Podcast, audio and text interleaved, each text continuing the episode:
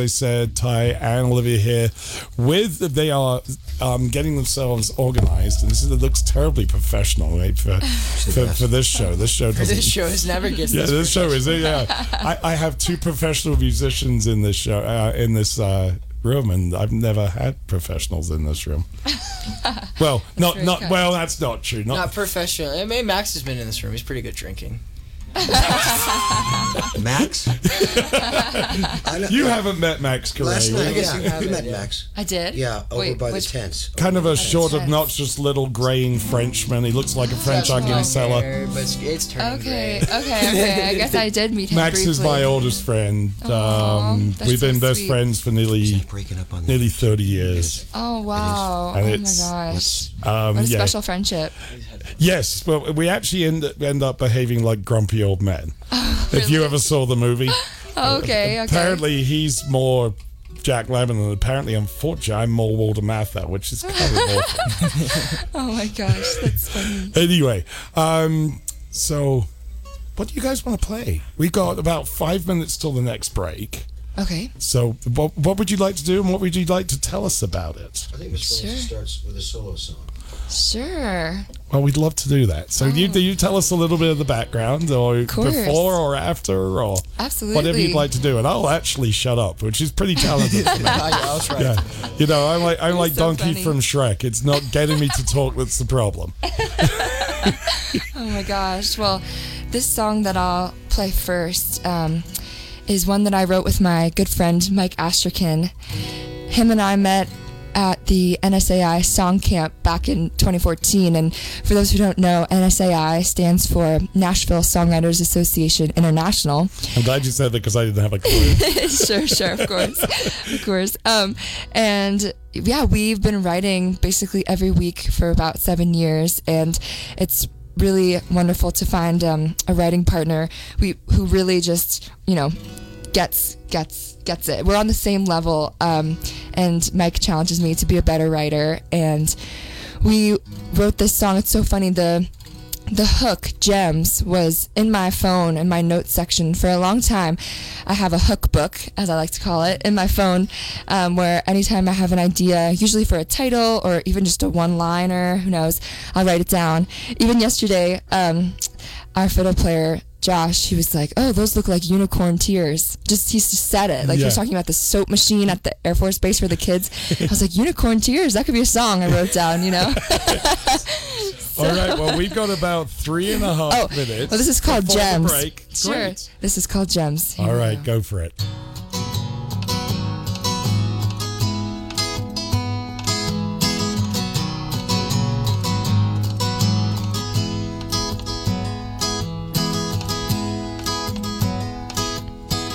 Rubies, crystals, diamonds can't compare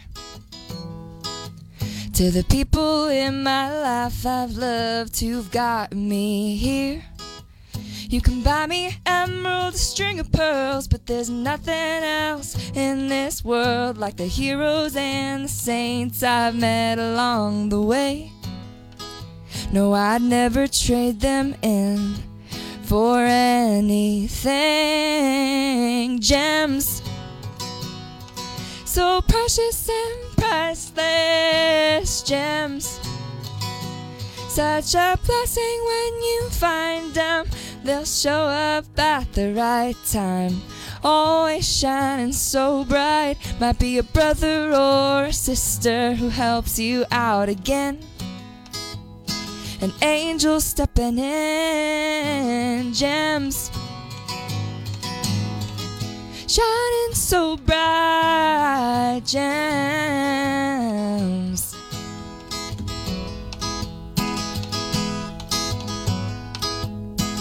Amethyst and jade might catch your eye.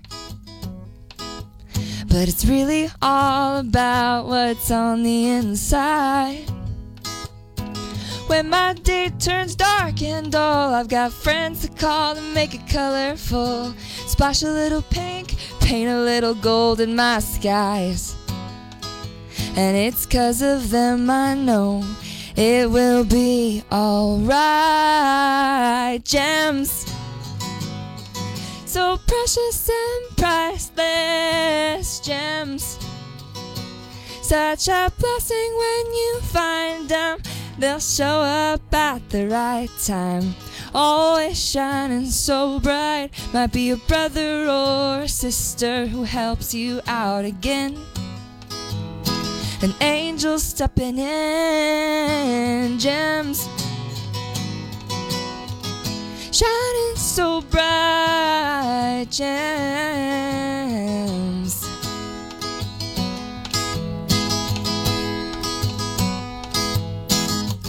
Doesn't matter where you are or where you're going, you can count on them whichever way the wind is blowing. Gems so precious and priceless gems. Such a blessing when you find them. They'll show up at the right time. Always shining so bright. Might be a brother or a sister who helps you out again. A stranger or a friend. An angel stepping in. Gems shining so bright, gems.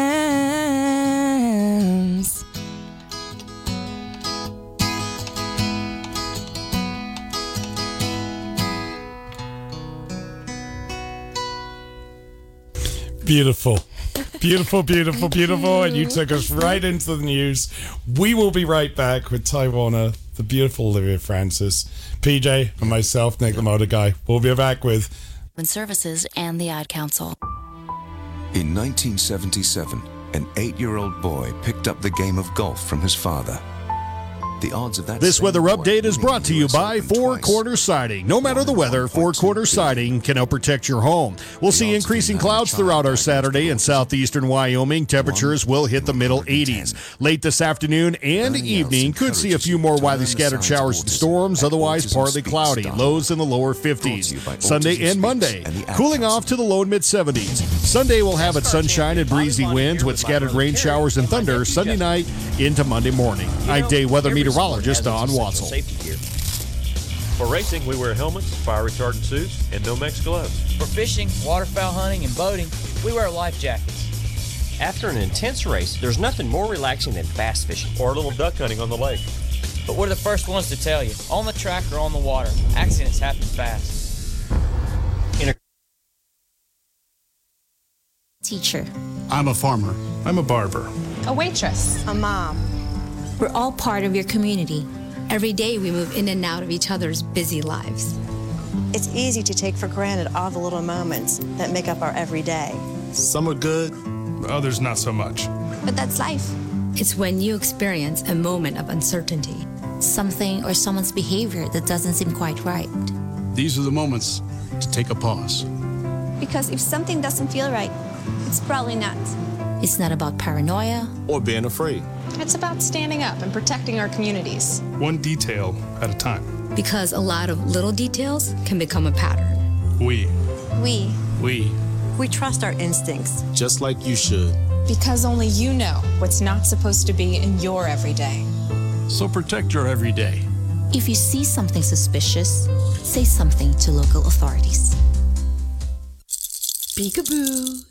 Peekaboo, smile. Smile, buddy. Come on, smile. Oh, honey, he's still not smiling. Maybe he's not a smiler. Yeah, maybe he's just not a happy baby. Maybe he's just being a boy. You know how boys are.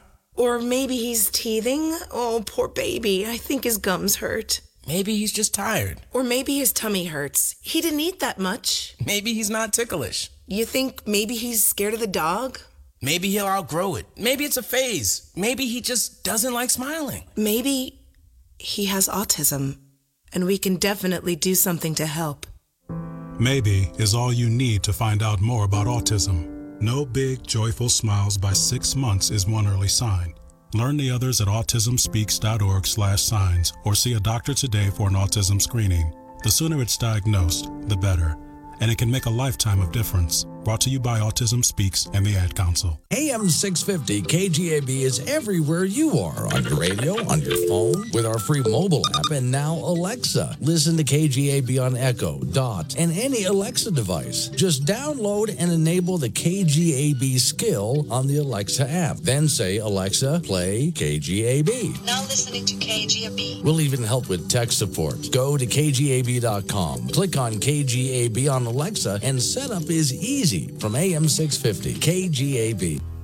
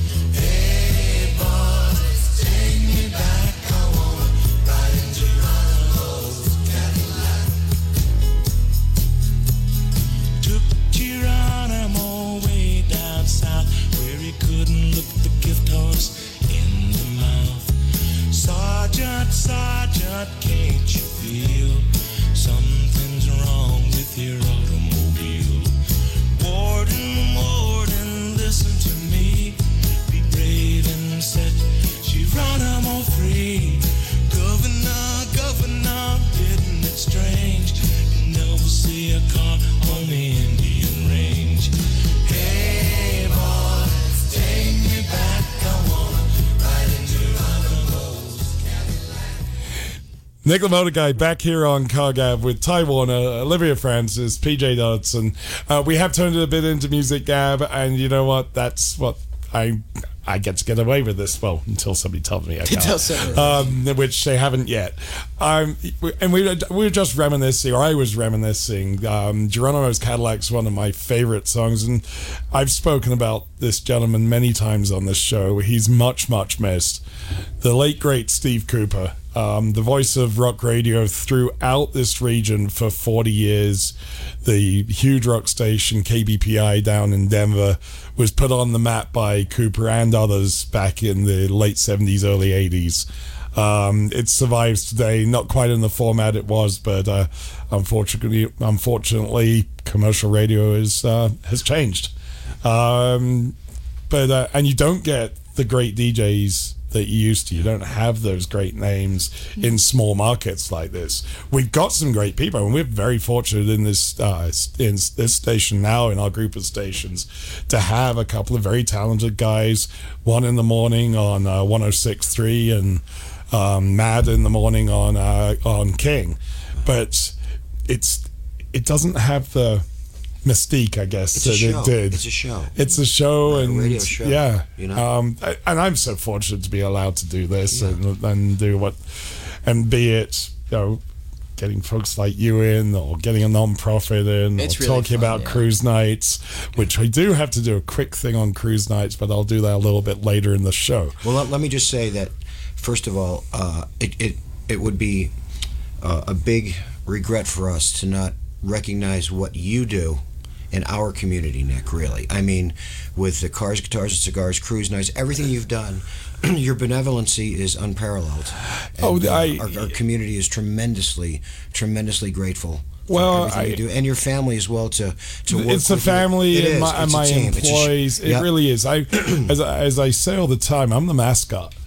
Um, You are. You are. But- but you're a good one. I'm, I'm the mouthpiece out Yeah. front. I mean, without what my amazing wife Brooke does Correct. in the background, constantly um, to run the businesses, support the businesses, all the financial side. Um, we simply couldn't do what we've been able to do. Uh, Uh, I mean, PJ's been involved in philanthropy since he was basically able to walk because Yeah, he didn't get a choice. long as I can remember. but eh, but and you've brought your friends in. My daughter Gabby has done the same thing.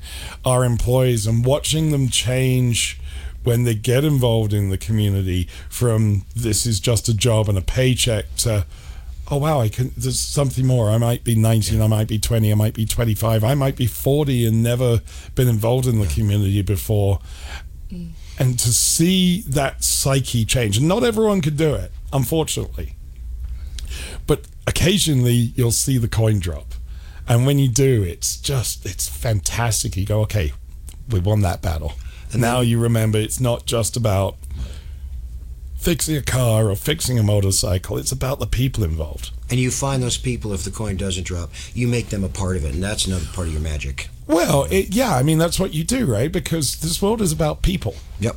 And thank goodness. And I think this is something that's really been forgotten, um, particularly in the in the in, uh, increasingly polarized society we've lived in over the last seven to eight years, in my opinion. Um, is we got to remember it's okay to be different. Because if we were all the same, man, would it be boring. if we all had to sit around and all agree together um, on whatever it is, it- discussion, co- counterpoints are all part of.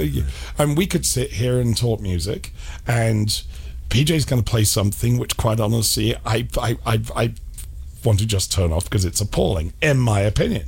and I can have that discussion, and he thinks the same thing. And I, it's funny, I've become my father. Interesting. Because my father is a classical music lover, buff, incredibly knowledgeable on it. I had listened to the entire Ring cycle by oh I don't know probably eight, um, and then I found rock music and Led Zeppelin and Rush, and that was that was not his thing. Yeah, so be it. But he but he came around and he listened to certain bands, Electric Light Orchestra. He loved because he he heard so much of the music that he'd heard see, and saw them incorporated, and he really enjoyed that. Jeff piece. Lynne was just amazing about that because he he said, "I want to make modern classical music." Pretty much, he goes, Yeah. I want people to hear these things they've been hearing for hundreds of years, just completely differently." And he he did it better than anyone ever had. I mean, Yeah, I mean, and particularly that early stuff, the early Electric Light Orchestra of the late '60s, as it came from Roy Wood and the Move Yeah. into what became ELO, and now I mean, Jeff Lynne is probably mind- one of the greatest producers. Yeah, I was about to say, in my mind, ELO and Jeff Lynne, just ELO's one of the greatest bands ever. Jeff Lynne's one of the greatest musicians in general, producers, everything. I mean, he's he's a remarkable, remarkable I mean, guy. if it weren't and it's the- funny, you can listen to the '90s stuff when he was producing a lot of the famous guys, particularly after the Traveling Wilburys stuff. Sure. Um, you'd listen to a Petty record, you go, "Oh, Lynne produced that," and then you'd hear, uh, well, uh, Paul McCartney when he uh, um, did Flaming Pie album. Oh yeah, he's that's Jeff Lynne. He's amazing. He's everywhere. He produced rock and metal too. I mean, he did everything. Yeah. Everything he absolutely could. He's yeah, amazing. One of the new ELO albums of the last three, four years where they've gone back out on the road and I got to see them We live, which I them, yeah, we got to see them. Yeah. Um, and you listen to that album and then you look at the credits for the musicians and it's Jeff Lynne. He, Jeff Lynne? He, he, he played everything. He played everything. He played every It's quite a track, laid just down got every, he just got a bunch of session musicians when they toured. It was and the session musicians were incredible. incredible. Yeah, They I had mean, they tw- all- twin sisters on cellos. Are you familiar with Electric Light Orchestra's music at all? Sort of, but not not really. So back in the day, they'd have a whole orchestra behind them, and he did it on a smaller scale. But these two lady, young ladies on cellos that just, oh my goodness! I saw them at Radio City Music Hall in New York. Uh, Brooke bought me tickets for my birthday back in '16, and then we saw them again in I think '19, It was 19, yeah. and just wow. If you, I don't know if you know a lot about ELO, but just watch one of their per- live performances from the 80s, 70s. I mean, full certainly the '70s. full, full band, full orchestra. I mean, it's amazing. Yeah. Yeah. Well, along with rock amazing. music, it's it's really cool. It is. And it, it, it, it developed everything together. Anyway, I could do this show for another four hours with you guys. The Yeah. trouble is, we've got about 15 minutes left. So, and I really want to hear what you guys are going to do. So, I'm going to take one break here because we need to fit that in. Um, and then we'll come back in and we're going to let you loose for a few minutes and then to maybe g- give you 10 minutes to show us what you can do. Well, we already know what you can do, Yeah. Lydia. You're awesome. we just got to get the old man in We just gotta see what Not much. and Ty, by the way, Yes, sir. When you were very kind to to give me the the credit, but Yeah. what you have done um, for so many charities, particularly for the domestic violence Yeah. uh, charity here in this town, um, quite honestly, you've been one of my mentors. You're the one of the people I looked up to and went, "That's what I need to do and try to be." And so, Thank you so much, Nick. um, without people like you, people like me coming behind would never have learned that. So you're a huge part of it. I got to make sure you're talking to the right guy. yeah, no, no, no. That's a wall behind you. but thank you so much, sir. You, yeah. I mean, you, and you've used you've used your skills in music. Yeah. And I mean, the songs you've written, I mean, and we'll remember today, of course, Robin. Um, Hmm. You know, that was, I, I, and it's strange how we have always been tied together. Robin was in my store that afternoon Yeah. before she came out. To- So the, to- our Air Force is pushing right now. We, we're we're pushing resiliency, right? And that's the whole thing. If you have to go to break, we'll go to break. no, I can go to break whenever I want. I just Yeah. don't want to miss you guys playing. Let's let's let's play a song then. All Let's right, just do that. Why don't you Why don't you play a song and then I'll do a break when we come out of it? How's that? Sounds good. Do you want to do um? What do you want to do? You want to do Blue Moon, or do you want, want to do Blue Moon? Or, Sure. uh, let's do that, and then maybe you're my Okay. tomorrow. Okay. Yeah. Okay. All right. So we have Ty Warner, Olivia Francis, and PJ and I are going to turn our mics off, and we're going to sit back and have fun. Can you just talk about your this? is This is one of your signature cuts. Of course. Yeah.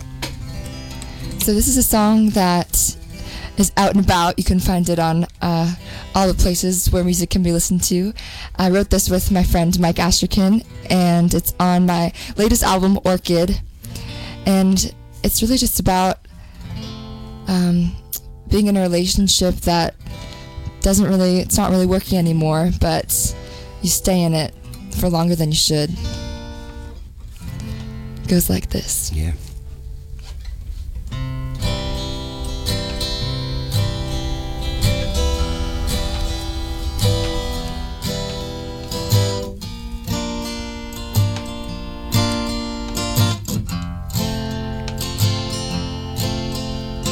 She said yes seven years ago. Back then he treated her like gold. Now he's good as gone, but she's still hanging on for the moment she treasures most. Once in a blue moon, he buys her flowers and takes her by the hand. He looks into her eyes once in a blue moon. He holds her tight, whispers in her and kisses her goodnight once in a blue moon. Ooh,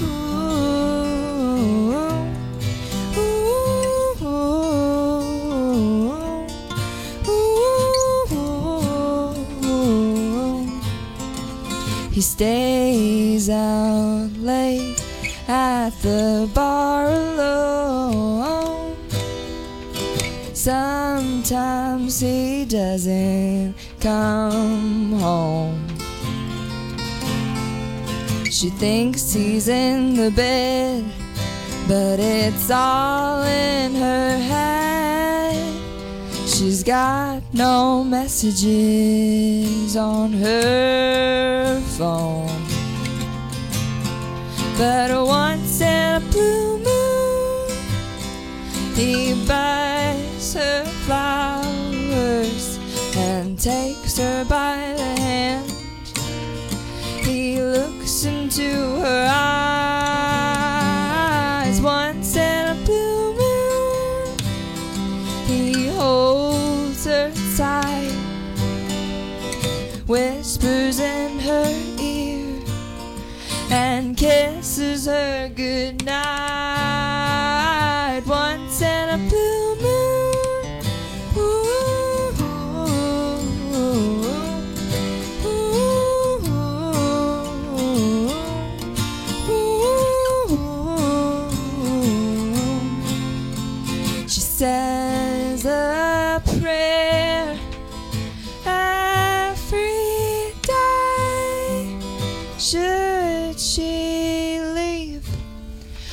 should she stay?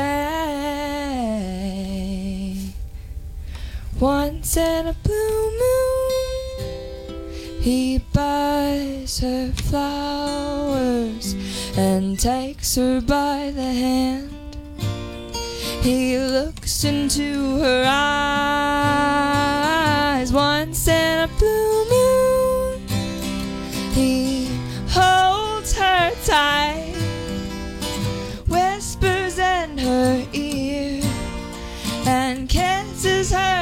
her goodnight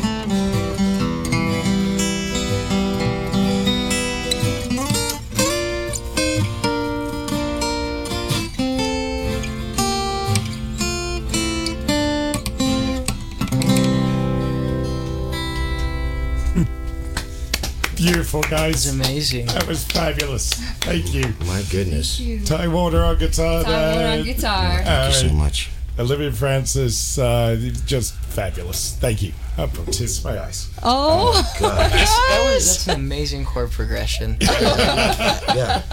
That Oh, was so, so good. sweet. That was really lovely. Oh my gosh. well, we're going to take a break while I gather myself because, yeah, I was I'm being a little pitiful here. Um, no, as no, usual. let it out. Yeah, we oh yeah, see, this is the guy who cries at Babe the Pig movie.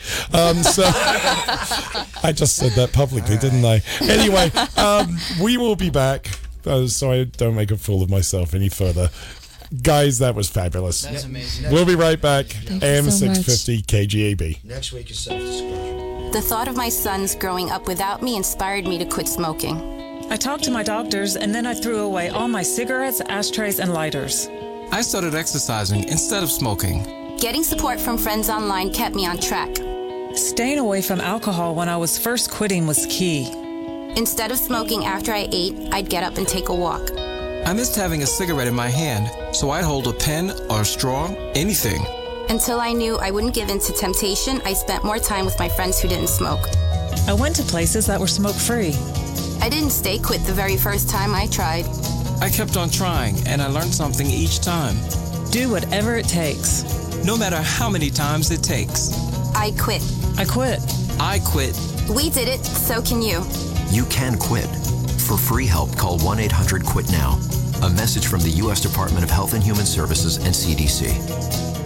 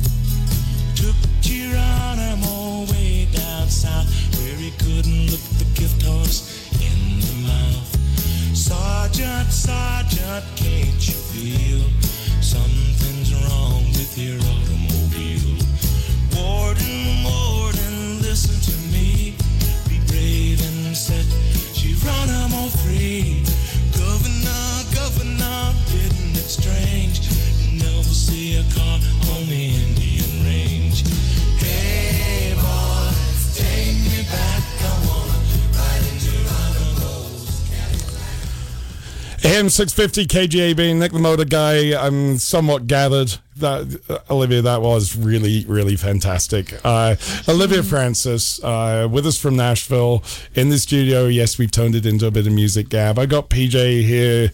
Um, as you know, if you've listened to the show, he is uh, embarked on a career in music or is trying to, starting, whatever. But it's his hugest passion. So I'm so proud to have you here today with us, and Ty Warner uh, with us as well.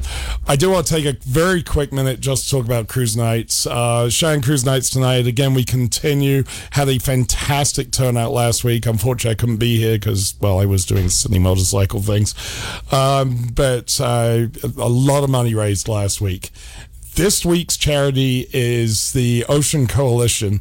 Um, you can look them up on Facebook on the Cheyenne Cruise Nights page. Uh, come out and talk to them. You probably don't have a clue what the Ocean Coalition does. What it does is basically promotes the end of use of single use plastics. Um, because they are clogging our oceans, they're doing tremendous amounts of damage to our wildlife, to our uh, in, in very fragile planet that we actually live on. Um, the people who run this, uh, Kelly uh, in particular, are very special people. Come out to Cruise Nights tonight. Go and stand on that corner with them on 25th and Central. Go and talk to them. Hear what they do, why they do it, how they do it. And you know what? Chuck a couple of yeah, a couple of bucks in the bucket because that's how we raise money for nonprofits in Cheyenne now. We go out, we cruise our cars, we buy a burger from our local restaurants, we have fun, and we throw bucks in buckets, which do good things for our community.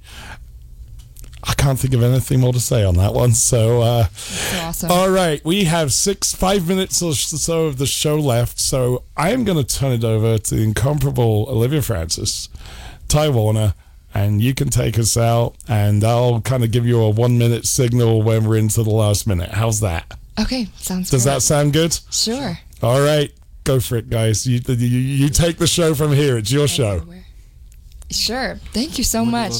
Well, yes, we have one more song. I'd like to end on a happy, note. I, I get it.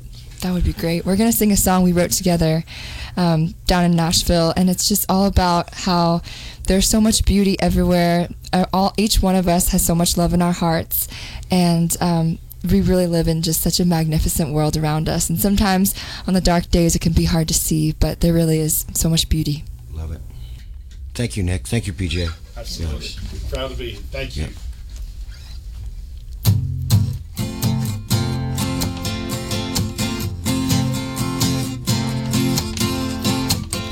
With the dawning day, the sun is giving us the gift of light.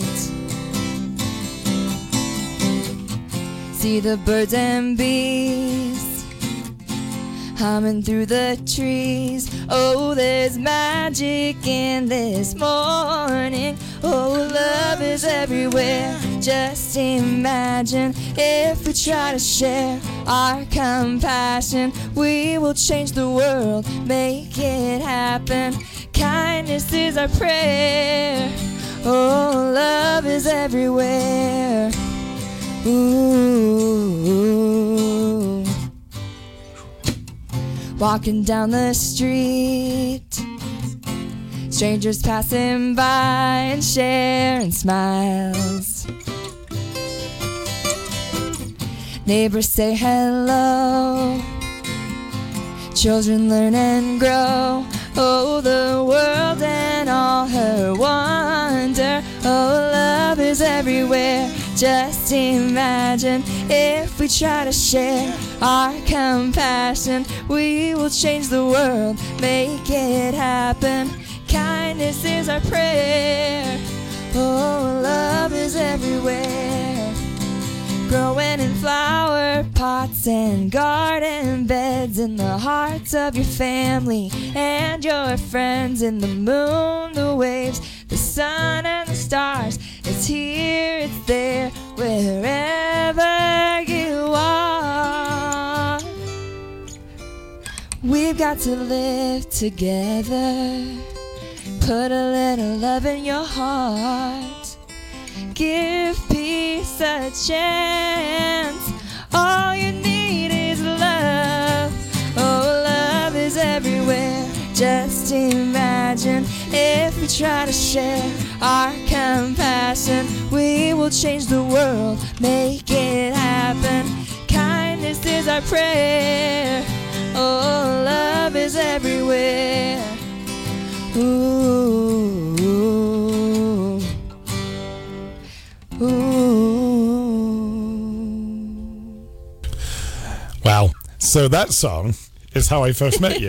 That's Um, right. uh, when you, uh, yeah, that was fabulous. Um, it's a it's a wonderful song, uh, Thank and you. uh, and yeah, that was that's how I met you in February. Across not not in person at that point, but it's it's right. so fantastic to have you here. Um, be thank here. you, thank you for coming. Um, I'm, I'm just going to book you now in July. I don't care what Oh, else great. that's happening, but, but I am actually. I'm playing. I'm playing out a few shows. Ty, what's my I wish schedule? you were uh, headliner. Oh, headlining. Oh, that's very sweet. Country artist and I oh, thanks, PJ. Well, maybe one day I'll be headlining. I don't Right? Yeah. I don't know. There's no maybe about it. There's no way. Oh, thanks, Ty. We know this.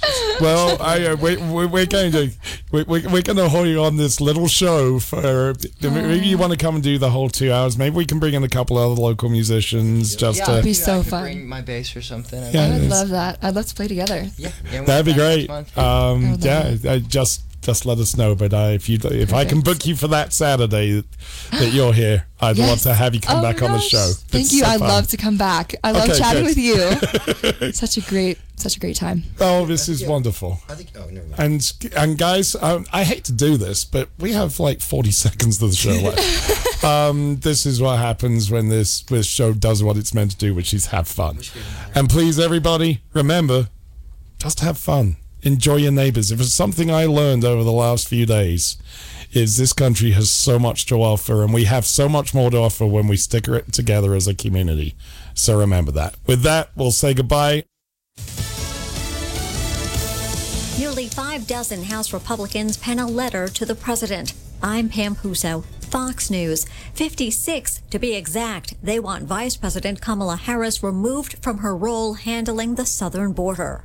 We're coming on about three months now since VP Kamala Harris was appointed as the so-called border czar, if you will, and still she has not come down here and actually taken a look at the ongoing border surge, which continues to get worse every day. And what VP Harris has essentially done is says she wants to focus on the root causes of the migration crisis, uh, talking about the economic situations going on. She recently visited Guatemala, where she announced the formation of an anti-corruption task force. She said the U.S. is going to give more money, but she had several gaps with the media when she was asked why she hasn't come down here yet. Fox's Bill Melugin. Following her foreign trip, Vice President Harris said she would visit the border, but no date has been set.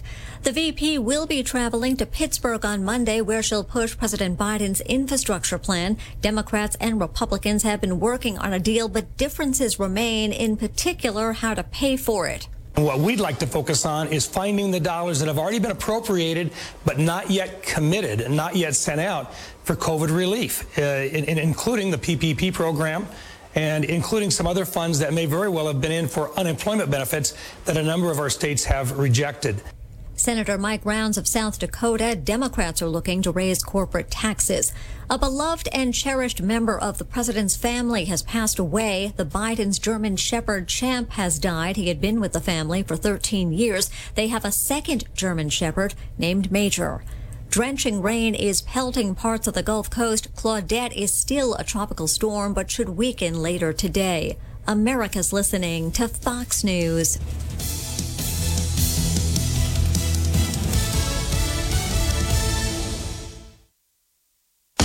Father's Day is coming up, and it's a perfect time to give that Fox dad in your life the greatest gift of all exclusive Fox News gear. Go to shop.foxnews.com and use code FOXDAD at checkout for 15% off on all orders now through June 20th. Fox News hats, t shirts, polos, mugs, socks, backpacks, and so much more. That's shop.foxnews.com and be sure to use code FOXDAD at checkout for 15% off on all orders now through June 20th. Happy Father's Day from all of us at Fox News Channel. Due to overwhelming demand, we're extending our special Grateful Nation offer. We're giving all active military and veterans Fox Nation for free for an entire year. Get the shows that celebrate our country and the people that serve and protect it. So if you haven't subscribed to Fox Nation, do it now because we're extending this special offer. If you're active military or a veteran, go to foxnation.com right now. Thank you for your service and your sacrifice, and enjoy your free year of Fox Nation. A major figure in European politics could be heading for eventual sainthood in the Catholic Church. Historians might soon be adding the title of saint to French statesman Robert Schuman. The Vatican and Pope Francis on Saturday approving a decree citing Schuman's, quote, heroic virtues, unquote, as a former prime minister, finance minister, and foreign minister for France after World War II. That decree now allowing Schuman to be referred to as venerable by Catholics. As foreign minister in 1950, he developed a plan promoting European economic unity in hopes of furthering peace. That idea forming the basis for the eventual European Union. The Vatican describing Schuman, who died in 1963, as a man of Catholic faith. Paul Stevens, Fox News. The music's loud at a festival in Britain this weekend, and even better, masks are not required. Call them heavy metal guinea pigs. In the first event of its kind since the coronavirus struck Great Britain, thousands of hard rocking metal fans have descended on Donington Park in central England for the three day Download Fest. It's a human experiment of sorts to find out whether mass gatherings can resume without triggering outbreaks of COVID 19. About 10,000 fans, all tested for COVID beforehand, are on hand to see more than 40 UK based bands like Frank Carter and the Rattlesnakes to Bullet for My Valentine Get Loud. The event runs through Sunday. Karen McHugh, Fox News. It was a very different scene in western France where police broke up an unauthorized rave last night. The partiers weren't happy and some of them clashed with police, throwing gasoline bombs, metal balls, and other projectiles. Police say one man lost his hand and several other people were hurt. France does plan to lift its overnight curfew on Sunday. Conditions apply. See store for details. Save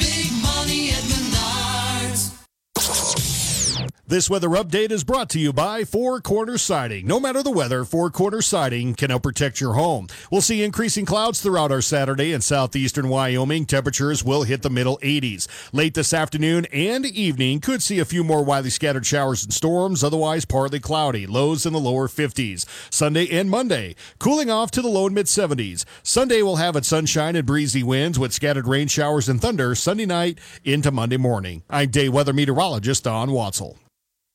AM 650 KGAB, Cheyenne's number one news talk radio station. You're in tune with the uh, Weekend in Wyoming program. On the phone, I have Dr. Thomas Peter Martin of the University of Wyoming. Good morning, sir. Good morning. Uh, can you hear me? I can hear you just fine. Can you hear me okay? Yep, I can hear you well, thanks.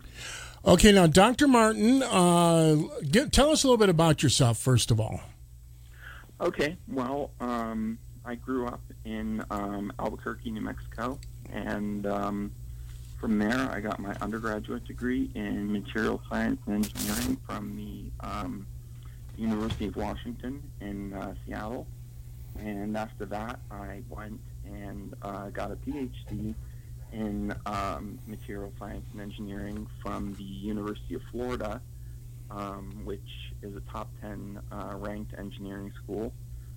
Um, so my background isn't specifically in nuclear physics, but it is in um, materials and materials design and things like that, which um, obviously are critical uh, going into a reactor. Uh, no pun intended. Um, you know, most reactor accidents happen um, due to materials failures, and so um, you know after that I. Uh, uh, came back and uh, was looking for a job. Uh, my background was in the semiconductor industry mainly, um, but I noticed that the University of Wyoming needed somebody to run their transmission electron microscope, and uh, had a lot of experience with that. So I took that job, and um, I've really enjoyed it out here in Wyoming. Um, I love the uh, climate. I love the um, kind of culture and the people. Um, it's only a 12 hour, well, nine hour drive from uh, home. And, um, you know, I actually enjoy teaching a lot more than I thought I would. Um, I teach a class several times a year on the electron microscope. Uh, in fact, I'm just finishing up one uh, next week. So um, that's kind of a little bit of background on myself.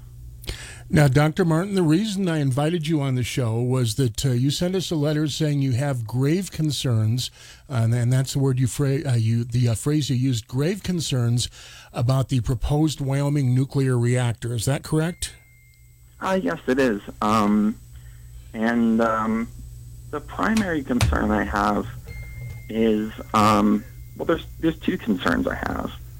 Um, one is that um, because this is um, being sponsored, um, you know, pri- uh, by the private sector, um, I want to um, make sure that the design is thoroughly vetted by somebody who has no ties to um, the people sponsoring it or their money. Um, so basically, a third party needs to review the design in detail. I looked very closely online uh, for everything I could find about this reactor, and it was all quite um, it was all quite vague. It gave a few details that I was able to glean, but none of the um, you know more intricate design details that I might be able to say, you know, this is a safe design or this is a not safe design. So I think there needs to be an independent audit of it um, before it's approved. That's one thing that concerns me. The second thing that concerns me is that this is a liquid sodium cooled reactor. So most, um, well, so, uh, a little bit of background is that um, basically every nuclear reactor has what's known as a primary coolant loop and a secondary coolant loop. And so the primary loop is what runs through the reactor core and absorbs the heat from the um, fission and the decay products, and they're generated in the core. And that superheated fluid then goes through a heat exchanger where the heat is transferred to a secondary loop uh, where steam is produced, and that then drives a turbine and generates electricity. Now, in their primary loop, um, most um, commercial reactors uh, use water, um, which has several advantages and several downsides. Um, but this particular reactor is using sodium, uh, which also has several advantages and downsides. Um, the biggest downside is that, well, there's two downsides. One is that sodium is a very strong neutron absorber. It becomes highly radioactive when it passes through, say, the core of a nuclear reactor where there's neutrons present. Um, and the second, of course, is that um, sodium is a very reactive metal. I'm sure many people have seen demonstrations where a piece of solid sodium is um, thrown in water and it burns very violently. Um, and so, of course, liquid sodium that's been superheated, if it's exposed to air, it will also burn violently. Um, so any leak in their primary coolant system will create an intensely radioactive fire. So that's a big concern then by itself. Yes, so they have to be very careful in how they design their primary coolant loop to ensure that there's absolutely uh, no possibility of leaks. And they're going to have to have some kind of inspection schedule to make sure um, that the materials they build their primary coolant loop um, piping out of uh, don't degrade over time because neutrons um, do tend to degrade most uh, metal alloys over time. Um, Dr. Martin, if sodium is such a concern, why not just use water for this reactor? Uh, well, so um, what they're building is something called a fast reactor. So um, water is typically used in um, what are known as uh, moderated reactors. So um, when a neutron comes from an atom after it's been fissioned, it has a lot of kinetic energy. And um, when you have water in the reactor core, that acts to uh, thermalize it essentially. So through scattering events off the water, um, the neutron loses energy, and when it's at a lower energy, it actually has a higher probability of um, colliding with a fissile atom and fissioning it. Um, so they want to use a fast reactor. So sodium will not moderate um, the neutron in the same manner that water will. So it'll absorb some of them, but the ones it doesn't absorb will pass right through it and maintain their kinetic energy. And this allows them to um, burn up heavier isotopes of plutonium, let's say, than um, a moderated reactor. So isotopes like plutonium uh, 240, 242, uh, things like that that are usually nuclear waste can be used as fuel. And because it has better neutron economy, it actually produces more fuel than it consumes, so it's considered a breeder reactor. Um, one downside of this design is because there's a lower probability of a fission event happening per neutron, they need to use more highly enriched fuel. So a normal reactor um, might only need to be enriched to say 5%. This might need to be enriched to say 20 or even 30%. Okay, and obviously I'm just a layman and I don't pretend to be otherwise, so I'll ask what may be a stupid question. If that's the case, does that mean a, an accident here could be five times as uh, violent as an accident with a water cooled reactor? Um, well, it depends on the mechanism of uh, the accident. So, Okay. um, in Fukushima, for example, several things went wrong. Um, so they did shut down um, the fission process, um, but a nuclear reactor generates about 20% of its power um, from the decay heat of the um, fission byproduct. So when an atom fissions, it um, splits into two atoms, and those two atoms are generally um, radioactive themselves. And those decay, and as they decay, they release heat, and that contributes to the heat generated by the reactor. And so in Fukushima, what happened is they weren't able to keep the, cool, the core cooled, and so the heat from the decay byproduct built up until it melted down, and then um, because they were using water in their reactor, um, the zirconium uh, piping, once it heated up enough, um, zirconium will react with water, and when it does, um, that'll release hydrogen gas, which then exploded. Um, so that's what happened there.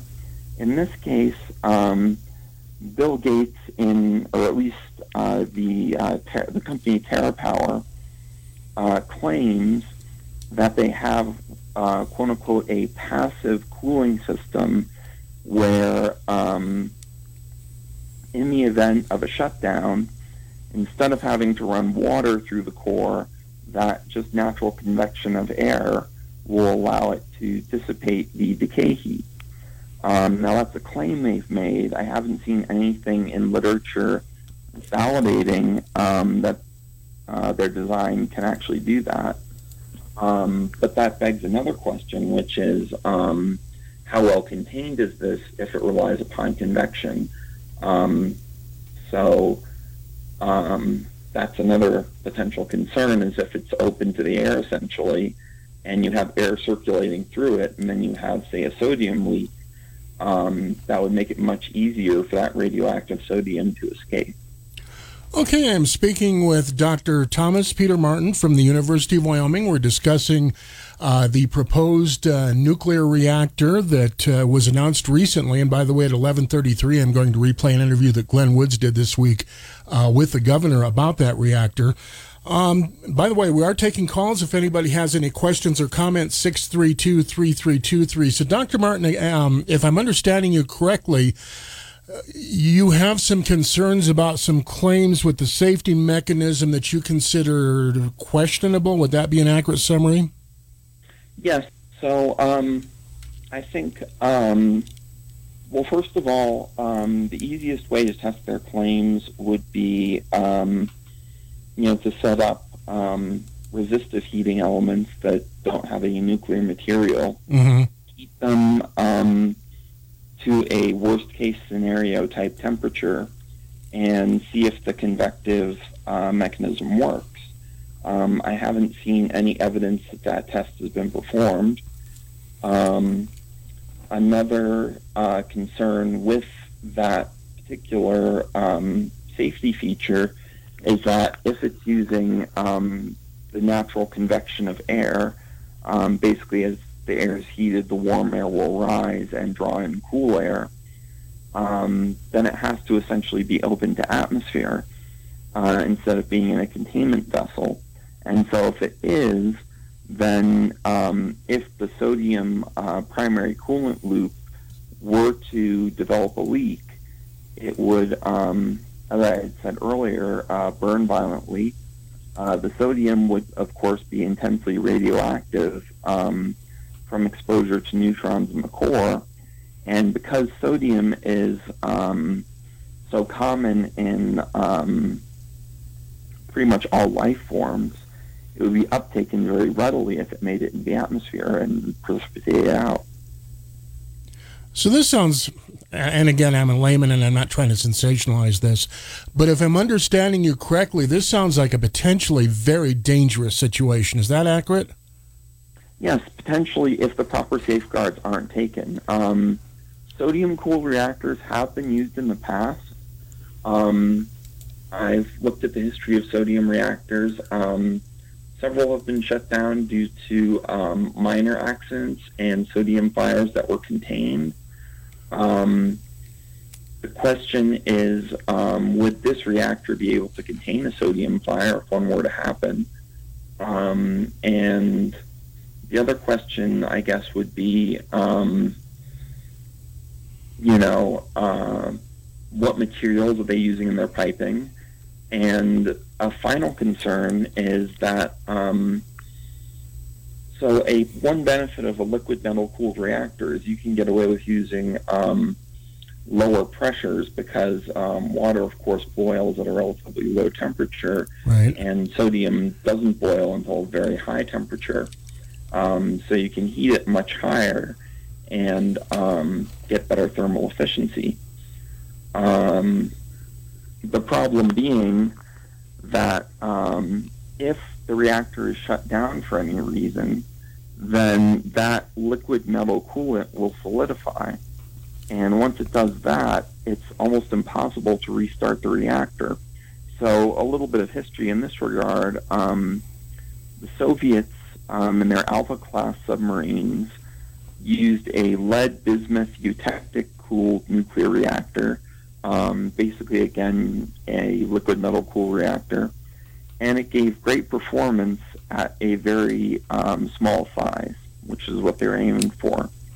The problem is that whenever there was an uh, accident in the reactor that called for shutting it down, then the coolant would solidify, and the reactor was basically um, permanently disabled. They had to replace the entire unit.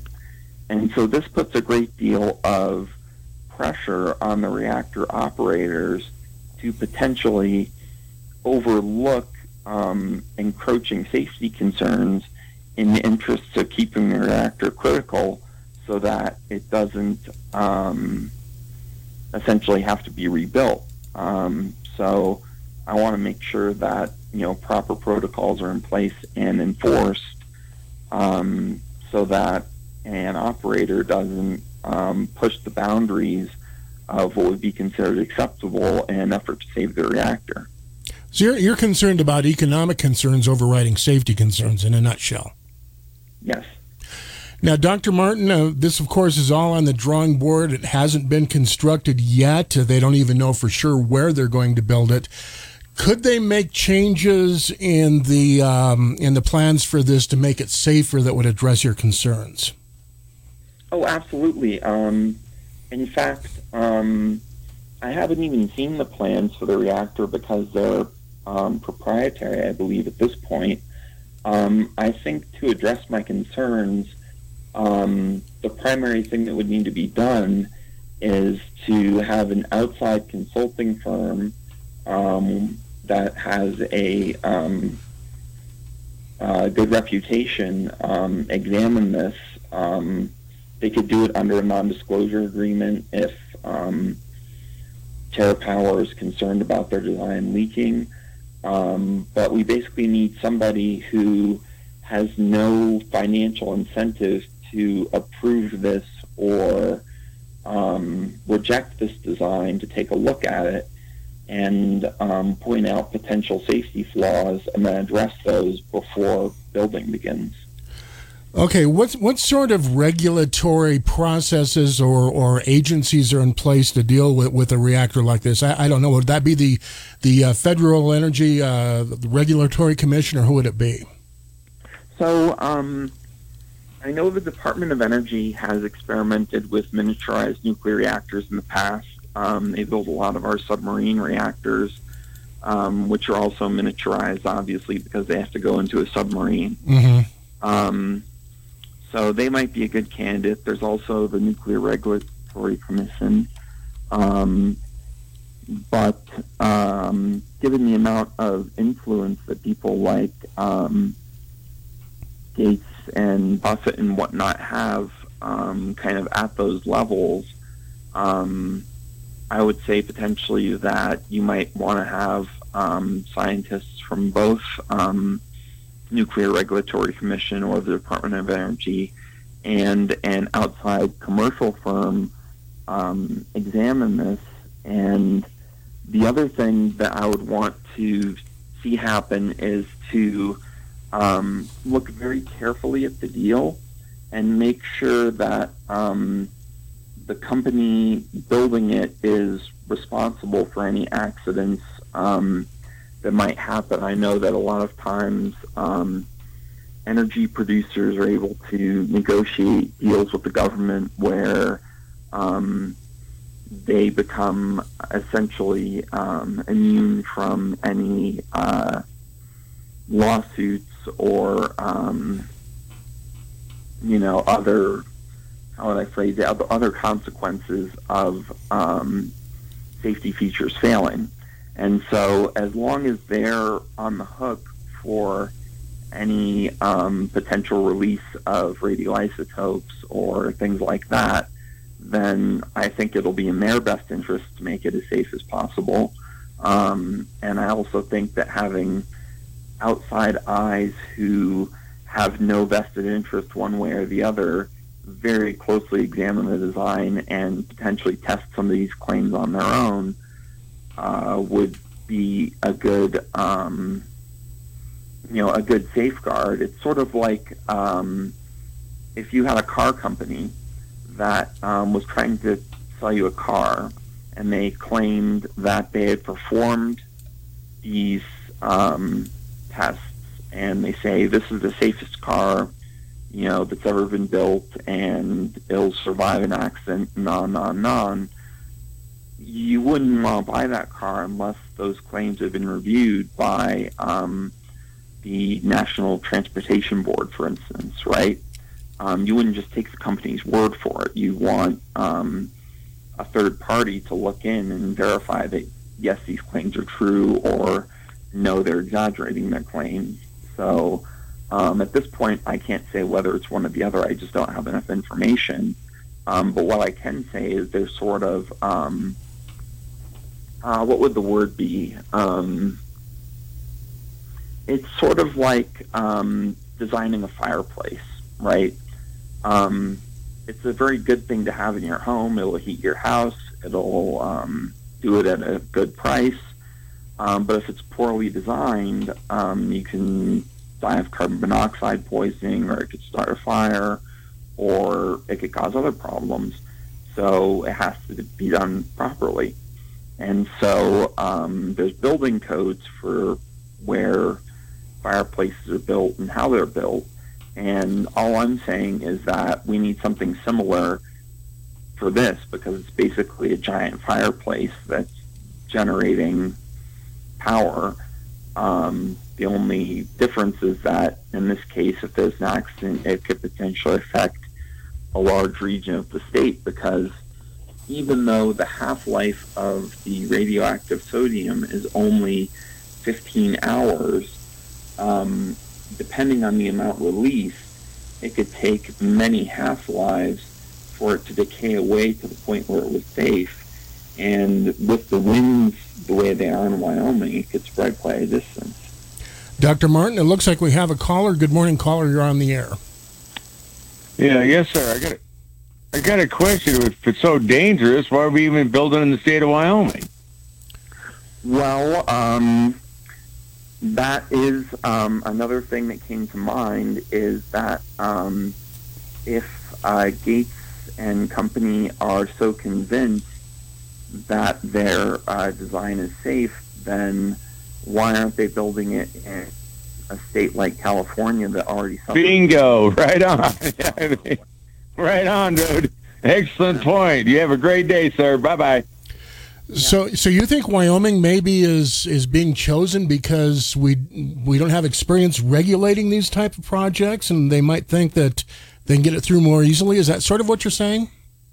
Well, I think Wyoming might be being chosen simply because it's, um, aside from Alaska, the most sparsely populated uh, state in the country. Mhm. And so, if there were to be an accident, the number of people exposed would be smaller than if they built it somewhere else. And so their liability would then potentially be lower. Um, that thought had crossed my mind. Um, I'm not sure if their reasoning or their official reasoning for building it out here. I mean, obviously, if we can land this deal and you know get this outside income into the state during the state bu- state uh, budget crisis, um, then that would be a wonderful thing for the state. Um, but we have to make sure it's done safely and that we're not just being used as essentially lab rat. Dr. Martin, we're down to just a couple minutes left here. In, in summary, if I'm hearing you correctly, and correct me if I'm not, it sounds like you're not opposed to the concept, but you want some safety uh, safeguards in place and some uh, some close looks taken by regulators who don't have a bias. Would that be accurate? Yes, absolutely. Um, for example, um, the uh, the sodium uh, when it gets hit with neutrons, um, it will decay uh, with a half life of 15 hours into magnesium. Uh, magnesium is not soluble in sodium, and it's going to be a solid at the temperatures they're using. So most reactors have some kind of cold trap to remove sodium from the system so it doesn't build up on the piping um, and narrow it over time. Dr. Dr. And, Martin, I, I hate um, I, I hate you know, to, Dr. Martin, I, I, I like that. I hate to cut you off. Um, if, if you want to hang on the phone, we can continue this segment in a couple minutes. I've got somebody else trying to call in. Apparently, it's generating some interest. Could you hang on the line here for a couple minutes? Oh yeah, certainly, absolutely. Okay, we'll be back with Dr. Uh, Thomas Peter Martin talking about Wyoming's proposed nuclear reactor here in just a couple of minutes. Caller, if you want to hang on the line or call back, we will get to you. AM 650 KGAB, Cheyenne Orchard Valley. It's 1131. This weather update is brought to you by Four Corner Siding. No matter the weather, Four Corner Siding can help protect your home. We'll see increasing clouds throughout our Saturday in southeastern Wyoming. Temperatures will hit the middle 80s. Late this afternoon and evening, could see a few more widely scattered showers and storms, otherwise partly cloudy. Lows in the lower 50s. Sunday and Monday, cooling off to the low mid 70s. Sunday will have its sunshine and breezy winds with scattered rain showers and thunder Sunday night into Monday morning. I'm day weather meteorologist Don Watson. Music is a bridge between the material and spiritual. My name is Harvey Lauer, and I'm 82. As a blind person, you have to be aware that nobody can tell you what you can or can't do. You really have to try things. My folks got me a little radio in 1940, and that was the best Christmas present I ever got. When I was 11 years old is when I started to uh, play music, play the piano, and then the accordion, and then the cello. My wife, who was also blind, was a good cook. When she died, that's when I started Meals on Wheels. America, let's do lunch. One in six seniors faces the threat of hunger, and millions more live in isolation. Drop off a hot meal and say a quick hello. Volunteer for Meals on Wheels by donating your lunch break at americaletsdolunch.org. This message brought to you by Meals on Wheels America and the Ad Council. It was a goal that I wanted to achieve from the very beginning. I'm a 40 year old man that walked in there to get his high school diploma. I wasn't sure if I could do it. It was very hard for me, but the teachers, the counselors, they help you. One of the teachers was uh, Miss Araceli. Miss Araceli, she gave me direction. Every single time I had a question, she'll put down whatever she's doing and she'll come over and she'll sit there with you until you get it. At age 47, with the help of his teacher, Marco finished his high school diploma. 50% of getting your high school diploma is walking through those doors. The other 50% is doing the work. Getting your high school diploma, it is a life-changing experience. It really is. It catapults you to where you want to go. No one gets a diploma alone. If you're thinking of finishing your high school diploma, you have help. Find free adult education classes near you at finishyourdiploma.org. That's finishyourdiploma.org. Brought to you by the Dollar General Literacy Foundation and the Ad Council. AM 650 KGAB, Cheyenne's number one news talk radio station. You're in tune with the Weekend in Wyoming program. On the phone, I have Dr. Thomas Peter Martin from the University of Wyoming. He's been discussing some of his concerns, safety concerns, uh, specifically about a nuclear reactor that uh, was announced as a project this past week. And uh, also, we have a caller. Good morning, caller. You're on the air. Good morning, Doug and, and Doctor. Um, I have a, a, a question, or if this Bill Gates is um, paying for this or partially paying for it, um, why doesn't he build it on his 320 acres he built or bought at Cody, or is all this other downwind from him? Dr. Martin? Um, well, I don't know um, necessarily the wind patterns in Wyoming. Um, I'm not a meteorologist, um, but uh, I mean, certainly that is one of the concerns that I've raised. Is um, you know, I'm a little bit concerned that they're building it in such a sparsely populated area to start with. Um, it makes me think that they might have safety concerns of their own, and um, by building it in a very sparsely populated area, um, relatively speaking, uh, you know, compared to the rest of the United States, that um, you know they're trying to avoid liability in the event of an accident, and um, you know that's not necessarily the reason they're doing it. Um, I don't want to accuse anybody of anything um, without solid proof, um, but it is sort of a, um, if not a red flag, it's at least a yellow flag. It's something we should be considering. Well, I'm against it. So anyway, thank you so very much. Thanks, caller. So, Dr. Martin, um, what's the worst case scenario on this? What what could happen if if if this absolutely went south? Well, okay, so the worst case scenario, in my opinion, would be is if his um, cooling system is convective and he doesn't have a uh, proper containment facility around it. Um, in other words, um, most nuclear reactors have a um, high pressure vessel to contain the water um, so that it will boil at a higher temperature and they can run their reactors at a higher temperature. Those are the moderated reactors I talked about earlier, Mhm. um, which account for most commercial reactors. Now, um, his design claims to be able to avoid a meltdown um, by using convective cooling. Now, that would have to go through the core. And the primary coolant loop also go, has to go through the core in order to um, pick up heat from the fuel rods. And so if there were to be a leak in the primary coolant loop, what would happen is the sodium would start burning. And the sodium would burn very, very hot. And so a very small leak would rapidly get larger as it melted the material that the pipe was made out of.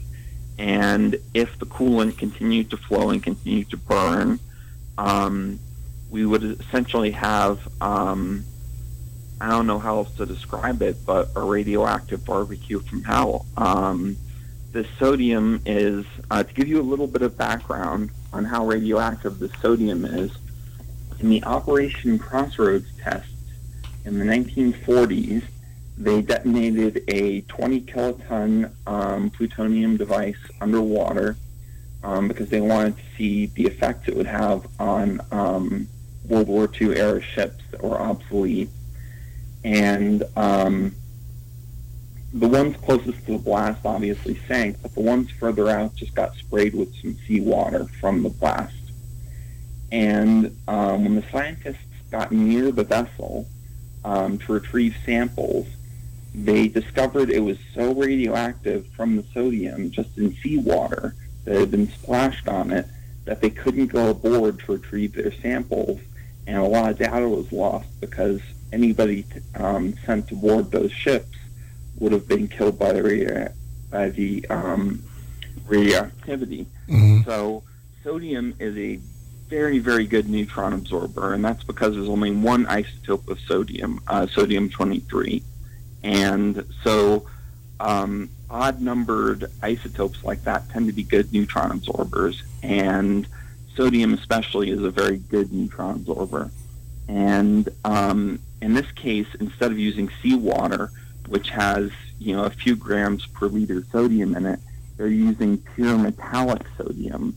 And so, um, you know, one way to make this design safer would be to use something like a molten salt. Um, there's molten salt reactors in operation, and the benefit that those have is because the metal is already oxidized, essentially, it's already um, not in a metallic state, it can't burn anymore. And so if there's a leak, then yes, the molten salt will leak out, but it won't undergo any further chemical reactions. Whereas the sodium, if it were to leak, um, would burn in air, um, producing um, sodium hydroxide, and um, that then would be lifted into the atmosphere by the heat, and um, it would form, uh, for example, uh, seeds in clouds if it got up that high, um, causing nucleation and precipitation, which would be extremely radioactive. Um, by the way, for people who do know a little bit more about nuclear physics, um, it's a beta emitter, uh, which means it emits a high energy electron, and um, the half life is 15 hours. So that doesn't mean it's only dangerous for 15 hours. It just means that um, the activity drops off by a factor of um, one half every 15 hours. So if you had a massive leak, um, then after 15 hours, you only have half as much activity, but that could still be very dangerous. And so after 30 hours, you still have 25% of the activity. Um, you know, after 45 hours, you still have, um, you know, an eighth of the activity, etc. And um, with the strong winds in Wyoming, um, if it did get into a cloud layer, it could spread for quite a distance if enough sodium leaked out and burned. Um, so I think that the material that they're making their piping out of needs to be closely examined, as well as the geometry. Um, anybody who's ever worked with plumbing will know that um, elbow joints tend to fail um, just underwater. Um, and of course, sodium is uh, much denser than water, and it's going to be a lot hotter. And the material that it's flowing through is going to be exposed to a neutron flux, which is going to weaken it over time. And so I think they have to develop a comprehensive lifetime plan for when their primary coolant loop has to be replaced uh, to keep it safe. Real simple question Would using molten salt make this project safe? Um, it would definitely make it much safer. Um, I mean, with nuclear power, there's always the potential for something to go wrong. Um, but as far as I know, there has never been a major accident um, involving loss of human life or major contamination involving a molten salt reactor. And I think a molten salt reactor uh, would be much safer than a liquid metal cooled reactor, um, just in my opinion. So, so why not use molten salt? Is there an argument against that? Is it more expensive? What What would be the reason for that? Well, it is. Um, I think um, the design would have to be a little bit larger. Um, the molten salts um, might uh, not be as neutron transparent as the sodium. I know he's trying to miniaturize this as much as possible. So um, I'm not as much an expert on molten salt reactors as I am on liquid metal reactors. Um, but I knew, do know that um, India, for instance, which um, is suffering from uh, growing demand for power is uh, using uh, molten salt reactors. And um, in fact, one of the benefits of a molten salt reactor is that um, extracting um, is that the uh, fuel is actually in the molten salt. And so, um, as I said, the material in their um, fuel rods is going to have to be very highly enriched. So you have the potential for a leak in the fuel rods, and you also have the potential for a leak in the coolant loop. Whereas in a molten salt reactor, you only have one loop to worry about because the fuel is already in the molten salt, and um, it doesn't have to be quite as highly enriched. And um, it's also much harder to extract from a proliferation standpoint um, than uh, something like what they're building. Okay, I'm speaking with uh, Dr. Thomas Peter Martin of the University of Wyoming. We're talking about a, uh nuclear reactor uh, which has been proposed for Wyoming. Governor Gordon made that announcement just this week. Uh, we are taking calls if anybody has any questions or comments. One, two, three, or go to KiaCheyenne.com. We'll make it easy. Open calendar. What's my schedule looking like? Next Thursday, you will be caught in an emergency flash flood between Park and First Street. What? No, no, that, that doesn't work. I'm, I'm busy then. Decline. De- decline. Floods don't exactly work around your schedule. Disasters don't plan ahead, but you can. It starts with talking to your loved ones about making an emergency plan. So don't wait, communicate. Visit hls.wyo.gov. Brought to you by Wyoming Office of Homeland Security, Wyoming Association of Broadcasters, FEMA, and the Ad Council. AM 650 KGAB. I'm speaking with Dr. Thomas Peter Martin from the University of Wyoming. We're talking about a nuclear reactor plans for which were announced this week. Uh, they hope to choose a location from among four locations by the end of this year. It's being built by Pacific Power and the Bill Gates uh, Bill Gates company TerraPower. Dr. Martin, in terms of the location, would any of those be preferable from a sta- safety standpoint to the other, or does it matter? Um, well, I haven't um, reviewed all four locations. Um, I would say that um, from a safety standpoint, um, building it in the more sparsely populated uh, regions uh, would be better from a safety standpoint. Um, but you would also have to look at um, weather uh, patterns. So, what's likely to be downwind of it. Um, so I think you would have to bring in uh, meteorologists to um, properly assess that. Now, in terms of nuclear waste, is that an issue with this reactor? Well, one of the um, interesting things about this reactor is so nuclear uh, waste can um, broadly be broken down into uh, two categories. The first category are um, fission byproducts, um, most of which have a comparatively short half life um, and are generally safe after about a century or so. So disposing of them long term isn't as um, difficult.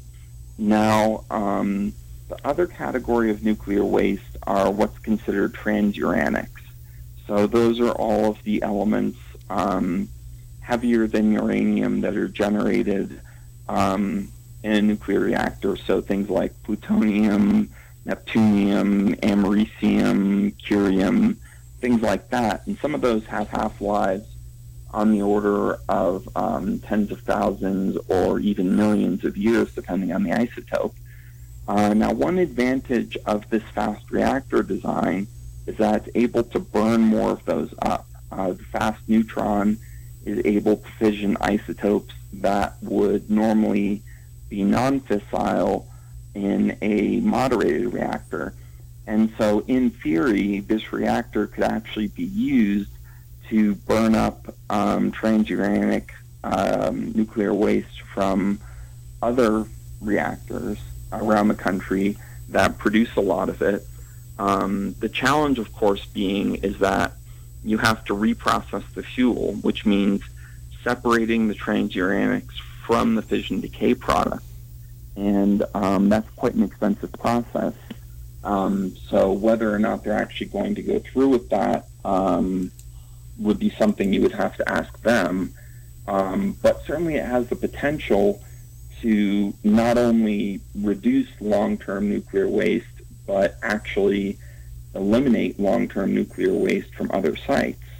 Uh, so that's one big advantage of this reactor that has me kind of excited about it, um, if it can be made safe. Um, so this reactor design um, certainly has its benefits, um, but like I said, the main drawback is the need for liquid metal cooling. Um, that um, you know, because liquid metal will not flow the neutrons the same way that water will, and um, you know, the choice of sodium as a liquid metal is a little bit confusing um, uh, because there's a lot of other metals, um, say potassium, for instance, melts at um, a similar temperature and isn't as strong of a neutron absorber. Um, I mean, it's a little bit more chemically reactive, um, but not much more. Um, so I think um, when you're looking at this kind of reactor, um, they've typically been used on um, in military applications before. Um, so in things like submarines, where um, performance and size are um, considered paramount, and they they're willing to push the safety boundaries a little bit because it's a military application. Um, but for a civilian application, um, I think it might be while to um, consider expanding the facility a little bit and using something like molten salt reactors, which um, can also burn up transuranics and can also um, generate more fuel than they burn. And um, so they have pretty much all of the benefits of this liquid metal cooled reactor, um, except you've taken away the um, chemical reactivity of the coolant. So if there is a leak, there won't be a metal fire. Um, and of course, metal fires burn extremely hot. And um, because they're so radioactive, I have no idea how they would intend to put one out. So that would be a question that the state regulators should certainly ask them is if for some reason your safety features fail and there is a leak in your primary coolant loop that starts a fire, um, what safety features are present to put out that fire um, before it grows into something that simply can't be contained.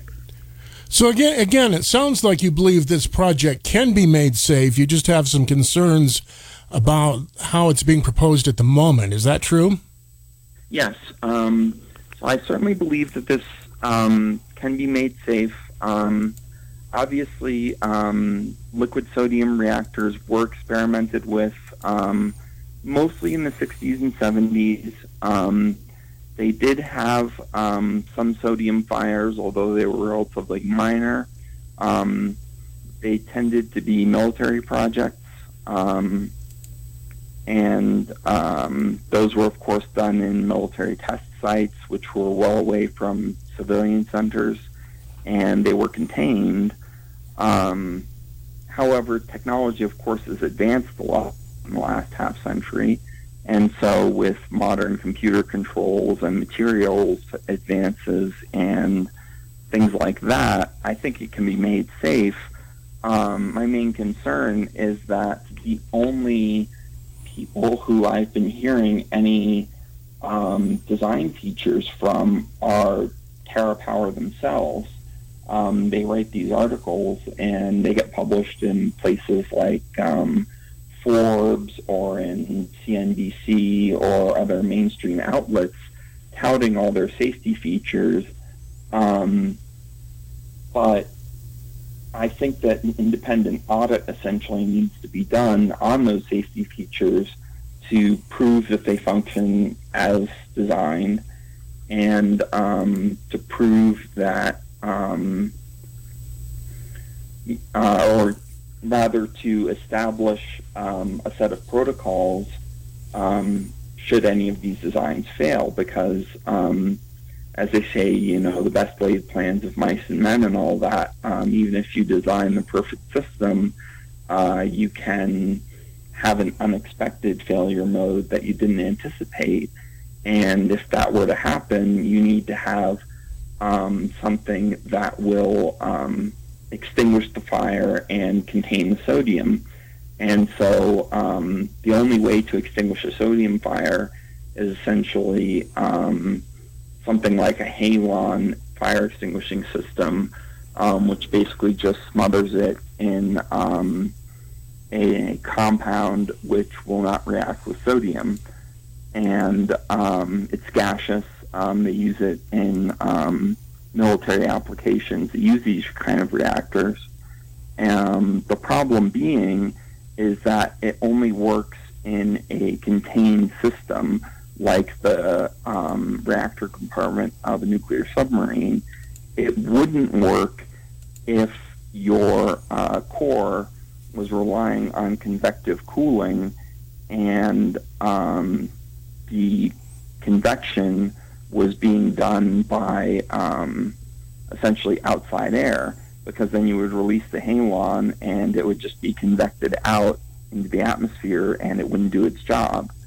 So I think that there's a couple of safety features that might be um, perhaps the word would be self-defeating if um, you know if push came to shove. So the convective idea to prevent a meltdown is a good one, but if there were to be a sodium leak instead of a meltdown, then suddenly it's working against you. And it sounds like a sodium leak is your bigger concern. Would that be accurate? Yes, it is. Um, so I think that um, meltdowns can be prevented, obviously, by inserting the control rod. So normally a nuclear reactor is um, the reactivity is controlled um, by inserting and removing um, rods that absorb neutrons, and so um, they insert them a certain distance to uh, maintain the right neutron flux to generate the desired amount of power. If they want more power, they can retract them. If they want to reduce power, they can insert them. Um, the problem is, um, as I said in Fukushima, is even if you um, what's known as scram the reactor, which is to insert the rods all the way to shut down the fission process entirely, you still have fission byproducts mixed in with the fuel that will be continuing to generate about 20% of the reactor's peak power, and that heat has to be dissipated. And that was um, typically done through water coolant loops. The problem being, of course, that if power fails to the pumps, then it melts down like what happened in Fukushima.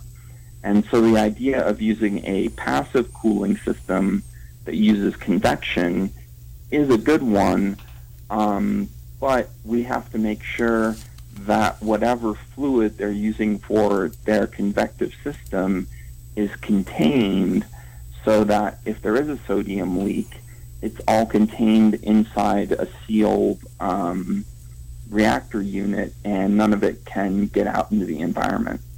Dr. Martin, we're down to about a minute left, and I do have another guest coming up at 12.05, so I'll have to uh, close this segment down. Any last thoughts for our audience here this morning?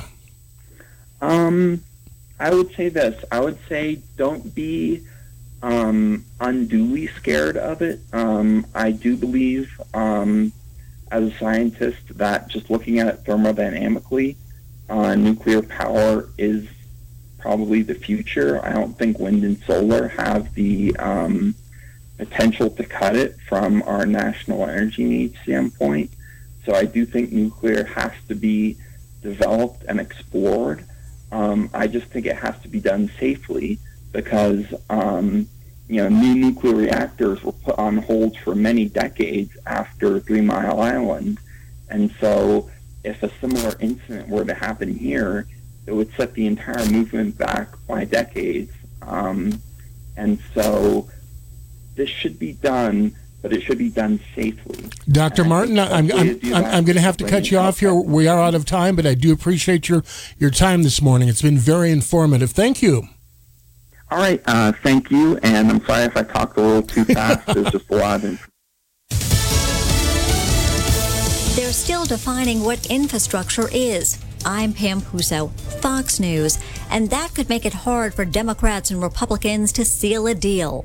I think all of us would prefer something that is bipartisan. Everything we're talking about with this infrastructure package has broad popular support across party lines. It's only when you get inside Washington that it becomes something that you might call partisan. House Democrat Jared Huffman. There's bipartisan support for an infrastructure bill. There's just not bipartisan support for a Democrat wish list, which is what they're trying to push forward, which would include tax, um, you know, tax increases. House Republican Mariannette Miller Meeks. There was bipartisan support to make Juneteenth a federal holiday, and around the country, celebrations are taking place commemorating the end of slavery in the U.S.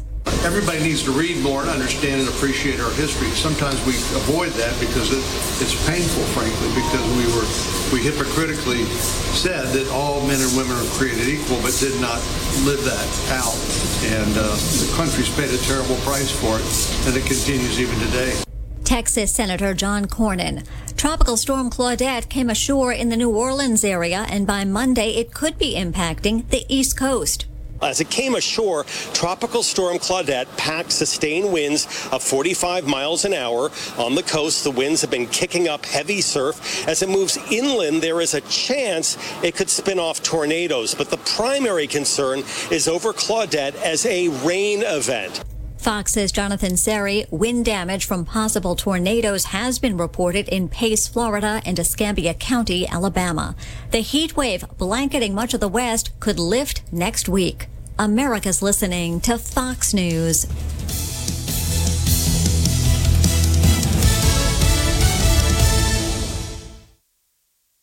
Jason in the House, the Jason Chaffetz podcast. There is always someone doing something stupid somewhere. Dive deeper than the headlines and the party lines as I take on American life, politics, and entertainment. Join me, Jason Chaffetz, every Wednesday as I shed light on the news and make some predictions along the way. You never know who will drop in. Subscribe now on FoxNewsPodcast.com or wherever you download podcasts. Mm.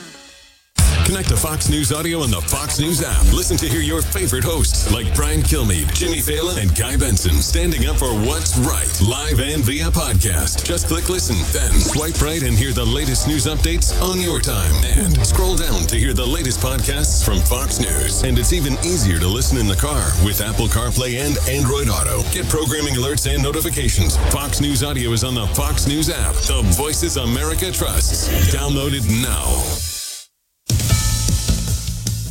A brazen attack has led to an attempted murder charge in San Francisco. Police say Daniel Cauich hit and stabbed a 94 year old Asian woman for no reason on Wednesday.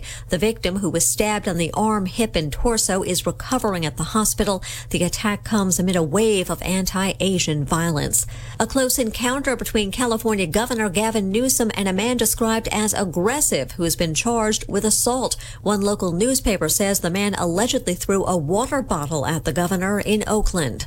A Missouri man pleads guilty to threatening to assault two members of Congress. Federal court documents reveal 63 year old Kenneth Hubert has pleaded guilty to threatening Congressman Emanuel Cleaver of Missouri, as well as Tennessee Representative Steve Cohen. Hubert says he left a voicemail at Cleaver's office this year calling him a racial slur and talking about putting a noose around his neck. He also admitted to calling Cohen's office in 2019, also saying he wanted to put a noose around the congressman and drag him behind his truck. In both cases, Hubert said he was upset by comments they'd made. In Cohen's case, a comment made about President Trump. Hubert was previously investigated for making threatening calls to an Islamic rights group, as well as for making threatening comments about former President Obama. Jessica Rosenthal, Fox News. As more Americans start flying again, more passengers are behaving badly. The incidents with unruly passengers in the air are up essentially two and a half times what they were before the pandemic. On May 23rd, a Southwest flight from San Diego to Sacramento, a flight attendant tried to get a couple of passengers to come in line with the landing protocols. She was beat up so badly that she lost two teeth. Of all of the different incidents in the in the air, 86% of them are from passengers who don't want to wear the mask. Fox's Mike Tobin. Some travelers argue the rules are inconsistent. Right at your door. Buy local Wyoming roasted coffee at snowyelk.com. This weather update is brought to you by Four Corner Siding. No matter the weather, Four Corner Siding can help protect your home. We'll see increasing clouds throughout our Saturday in southeastern Wyoming. Temperatures will hit the middle 80s. Late this afternoon and evening, could see a few more widely scattered showers and storms, otherwise partly cloudy. Lows in the lower 50s. Sunday and Monday, cooling off to the low mid 70s. Sunday will have its sunshine and breezy winds with scattered rain showers and thunder Sunday night into Monday morning. I'm day weather meteorologist Don AM 650 KGAB, Cheyenne's number one news talk radio station. You're in tune with the Weekend in Wyoming program. On the phone, I have Cheyenne Regional Medical Center President and uh, CEO Tim Thornell, who was good enough to call in on short notice. Good afternoon, sir. Good afternoon.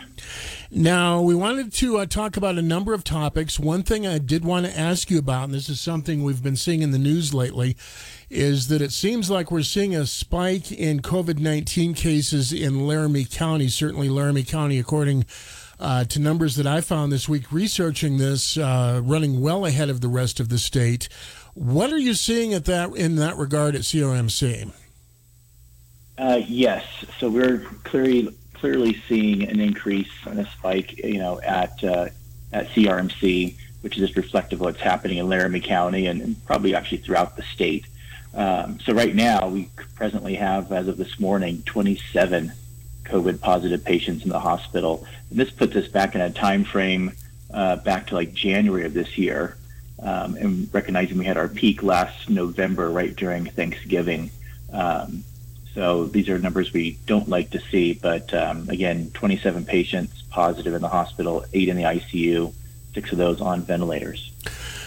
Those numbers are higher than I would have expected. Has this been building for a while, or is it a sudden sudden increase? Yeah, it's been slowly building over the last several weeks. So uh, if you look back at March, April, um, first part of May, we were hovering, you know, less than 10 patients, frequently less than five. Um, and then the last, you know, anywhere from three to six weeks, we've been gradually creeping up, got above 10, and then now the past several days, we've been above 20, and then, like I said, at 27 today, which is a very concerning number. Do we know what's driving this? Or any? First of all, if you know, and I know you can't get into specifics, it may not have all this information, but are any of the people in the hospital right now? Were any of them vaccinated? Uh, very few. The, absolutely, the vast majority, and for the most part, during these last several weeks, those that we've seen admitted to the hospital with COVID have not been vaccinated. There are one or two exceptions to that. So we do have a couple of people who have been admitted um, who have been vaccinated. And, and it may be a variety of things. They may have just had one of their two series, so maybe in the middle of it when they contracted COVID. Uh, but we have had a, one or two people who have also had the entire series and um, and have contracted COVID as well. But it's clearly the minority. The vast majority of patients uh, and employees who are out on quarantine are um, all non-vaccinated. So it sounds like if we could get just get people to get these shots, we wouldn't have an issue. Not such an issue, at least. Correct? It would help. It would help immensely. Yes. And so, um, you know, you look at Wyoming. We unfortunately kind of uh, lead the nation in having the one of the lowest vaccination rates and also one of the highest um, transmission rates of COVID right now. So that combination is not a coincidence. Is there anything? Is there anything we could do other than get people to get the shots to slow this down? Well, I mean, what we, I mean, what we know, what we've learned. Uh, not that we like all these options, but they work. Uh, certainly, if you isolate, right? If you stay home, you don't come in contact with anybody. You can't transmit it, can't get it. Now, it doesn't make a lot of practical sense uh, to do that, um, so I'm not recommending that. Um, but wearing a mask works, and, and we know that. We've seen that. It's really slowed the progress of COVID, and it's virtually eliminated the flu season and RSV season this year as well throughout the country. So we know masks work. So, you know, vaccine is the best way to go. But if you're not going to get vaccinated, then, you know, I, I do think it's the responsible thing to do to wear a mask when you're out in public. How about those of us who've been vaccinated? Do we need to still wear masks? Uh, for the most part, no. Um, certainly in, in certain areas, if you're in crowded areas, it still is, is advisable to do it. Places like the hospital, we're you know a unique environment where yes, we are still uh, requiring masks. The CDC still recommends masks. OSHA still um, gives us guidance to wear a mask in the hospital, even if we are vaccinated. So in particular areas like that. But uh, certainly, if you are out uh, outside in the open um, and you're vaccinated, I think that is a, a fairly safe place to be. Tim, um, in, in, terms of some of the upcoming events this summer, are you concerned, for example, about Cheyenne Frontier Days? Are, are we okay with that? Are you concerned? What do you say about that? Sure. Yeah, I mean, we're certainly excited about having Cheyenne Frontier Days this year. Um, but the same thing, we would just ask that um, people exercise caution and and use, you know, um, precautions that we know work. So the more people that are vaccinated, the better. If you're not vaccinated, wearing a mask when you're in crowds makes a lot of sense, especially if you're indoors. You just don't have the ventilation when you're indoors. So, you know, if you're at an indoor event at CFD and you're not vaccinated, you absolutely should be wearing a mask at that point in time. Uh, that risk decreases a little bit when you're outside. Um, and then obviously the risk decreases a lot if you're if you're vaccinated. So we certainly have some concern over over CFD, uh, over Fourth of July when people just gather more frequently. Um, and you know, potentially, I don't know for sure, but potentially, what we're seeing right now with our surge, you know, may be um, somewhat related to you know recent graduations, where again you had a large gatherings of people. Do we know where these cases are coming from? Are these are these lo- local folks, or do we have people visiting who are getting sick? Yeah, so within the hospital, most of them are local folks or people that we take care of regionally. So we get a lot of transfers from, you know, um, about a 100 mile radius within Wyoming and um, into parts of uh, South Dakota and Nebraska. So it's our normal population we take care of. That's that's who we're seeing. We, you know, may have, from time to time have one or two transient people traveling by and and have COVID and, and enter the hospital, but that's not the majority of our patients. They're really there are patients, patients who we uh, normally and typically take care of. How concerned do we need to be about this? Well, at this point, again, we're, we're seeing a resurgence. It's absolutely here, um, and it's impacting every age range, right? So we see at the hospital right now every age range from teenagers all the way up to those in their 70s or 80s, and every decade in between is represented. So, you know, COVID knows no boundaries. It's not as we, you know, originally were experiencing uh, something that those who are elderly and have other uh, comorbid conditions would largely need to be concerned about, although they do as well. Um, but it's affecting everyone across the board. So it's definitely something to be concerned about for everyone. No one is exempt from exposure and the horrible uh, potential side effects that this is bringing. Okay, I'm speaking with Cheyenne Regional Medical Center President and uh, CEO Tim Thornell, who was good enough to call the show on relatively short notice this morning. Tim, for visitors at the hospital, I haven't been over there for a while. Do you still have uh, mandates in place, or is it back to operating normally, or how's that work? We do. We still screen everyone who comes in, patient, visitor alike. Uh, we and uh, we do have limits on how many visitors. I mean, we actually have visitors. Anyone can have visitors with them uh, but we do have a limit on how many visitors can be with with each patient. Um, it's in essence basically two visitors per per patient. Uh, there's some extenuating circumstances where we allow more than that, but uh, it's kind of a prudent approach for us to take at this point in time.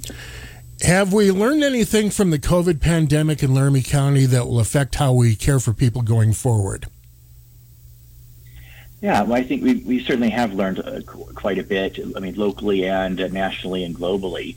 Uh, again, masks worked and they worked really well. You know, ventilation is important.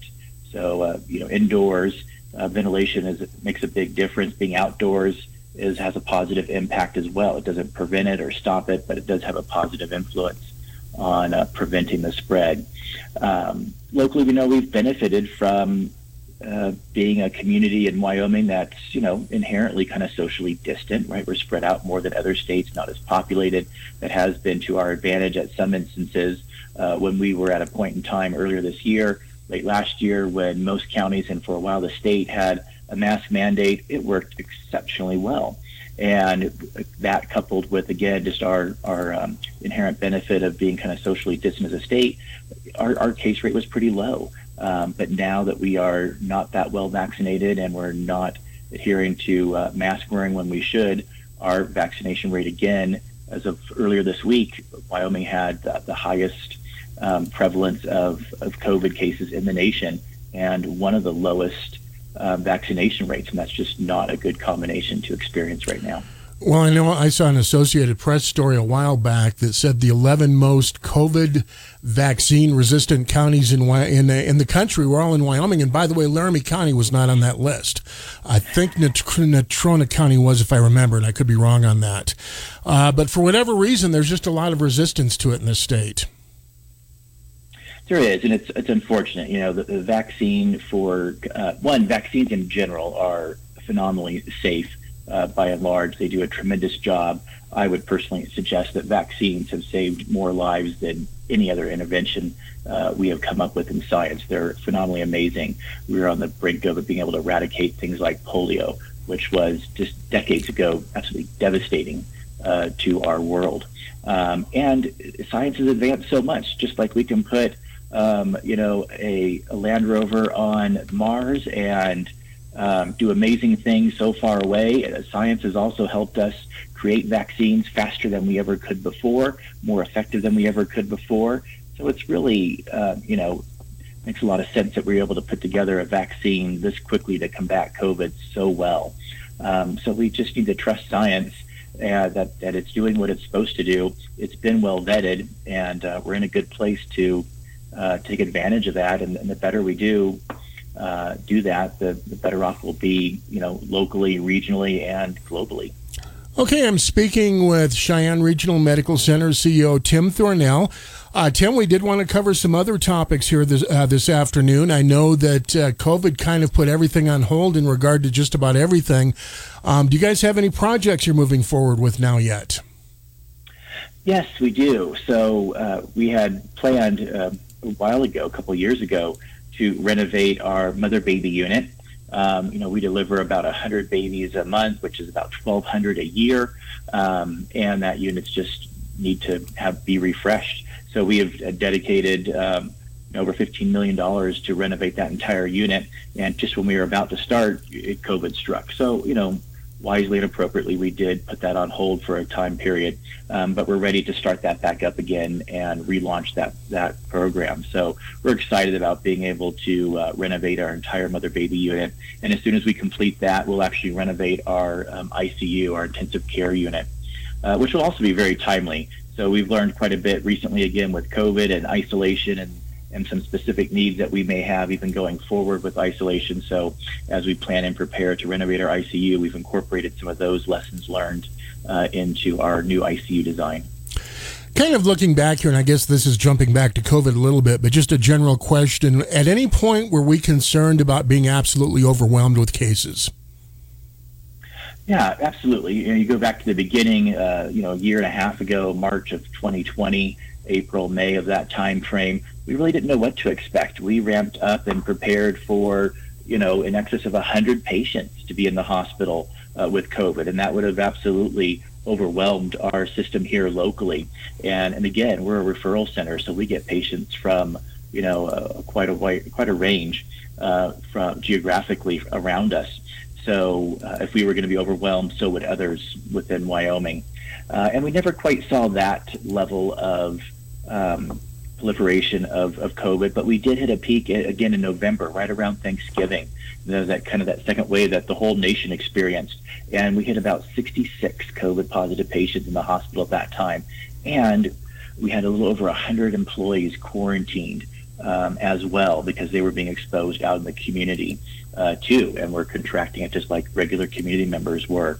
And so that did put us at risk. So we were again able to manage through that, but it got us really close to our capacity levels.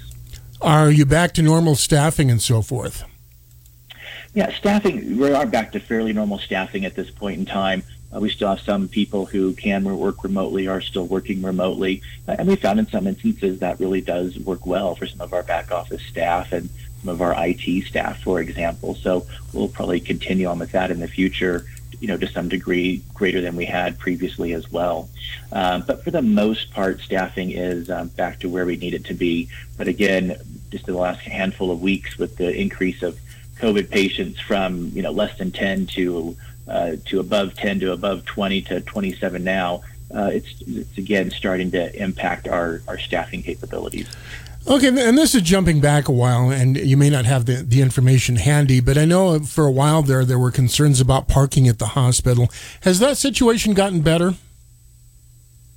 Yeah, so I think, um, you know, parking at the hospital, certainly when, uh, when COVID hit and we had to make some changes, one of them was um, uh, not having our valet service, and that's a great service to have for patients to be able to pull right up in front of the hospital and not have to worry about where to park their car. We would do that for them free of charge, uh, and we were just able in the last in the last month to be able to reintroduce that service. So we're really happy uh, to be able to have valet service for our our patients once again.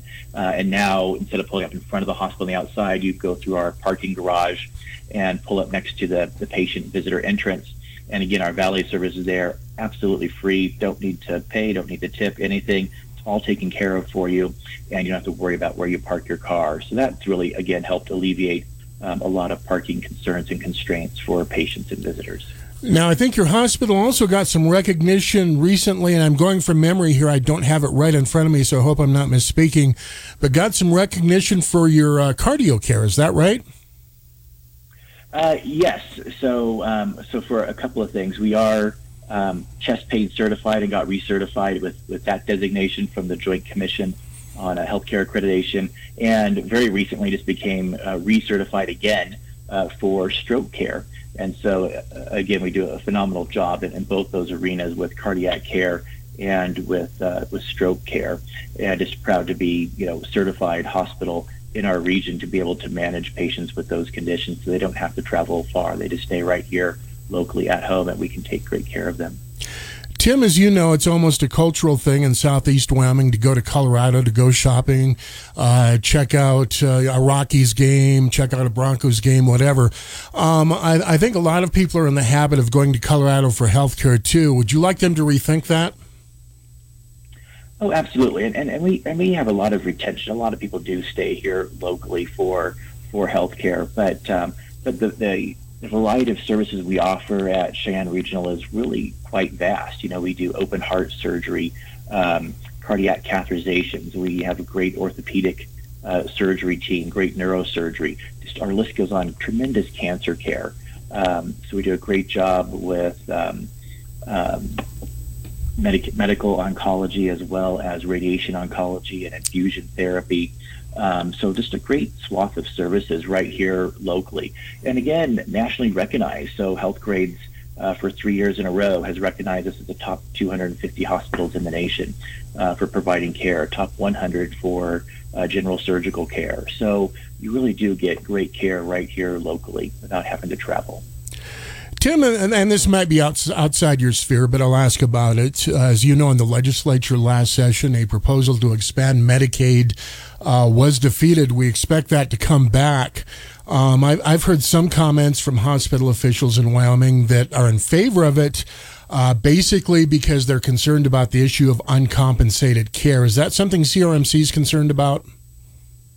Uh, yes, absolutely. We, we certainly still have quite a few patients, quite a few um, you know, citizens in Laramie County and throughout Wyoming who don't have, you know, access to health insurance and to, and therefore it inhibits their ability to access health care. Um, if nothing else, just, you know, from their own perception of, of having a hesitancy to access it uh, for fear of what the bills may look like. So, you know, the more that we can provide health insurance for uh, for that vulnerable population that really needs it. And Medicaid expansion is a great opportunity um, because it's really targeting a, a, population that's just right, just barely above the, the national poverty level, and it's frequently uh, people who are working. Um, but just aren't in jobs that offer health insurance. Frequently, single moms with children um, who are working, uh, that just don't have access to health insurance where they're presently at. So it really serves, you know, a, a very vulnerable population and one that's very deserving of some assistance to get health insurance. Now, numbers from a couple of years ago, and you may not have this information handy, but I'll just toss it out there. At one point, uh, CRMC, according to what I was told, was forking out something like uh, 20 million a year in uncompensated care. Is that is that still accurate? If you know. Yes, that is. You know, that's still roughly accurate. You know, uh, between um, charity care, bad debt, other uncompensated care, we are frequently writing off anywhere from you know one and a half to three million dollars, three and a half million dollars a month um, so that'll add up to 20 million or more uh, a year pretty quickly. Now, I also remember, and this is this is going back a ways, but again, I remember when CRMC was trying to improve their billing system for customers. Um, has has progress been made in that area? Well, I'd like to think so. I mean, uh, billing in healthcare is unfortunately a little bit complicated um, and, and we all recognize more complicated than it should be. But I do think that we, we certainly have made some efforts to make it a little bit easier, and, and hopefully it's a little bit uh, smoother, easier to understand as we move forward. And we've just recently, in the last uh, two months, um, very end of April, introduced a new program called MD Save, and it's a program for those uh, for those individuals who uh, either don't have insurance or have a really high deductible, maybe five thousand, ten thousand dollar deductible. So uh, until they reach that deductible, they are in essence kind of you know um, uninsured or, or self-pay.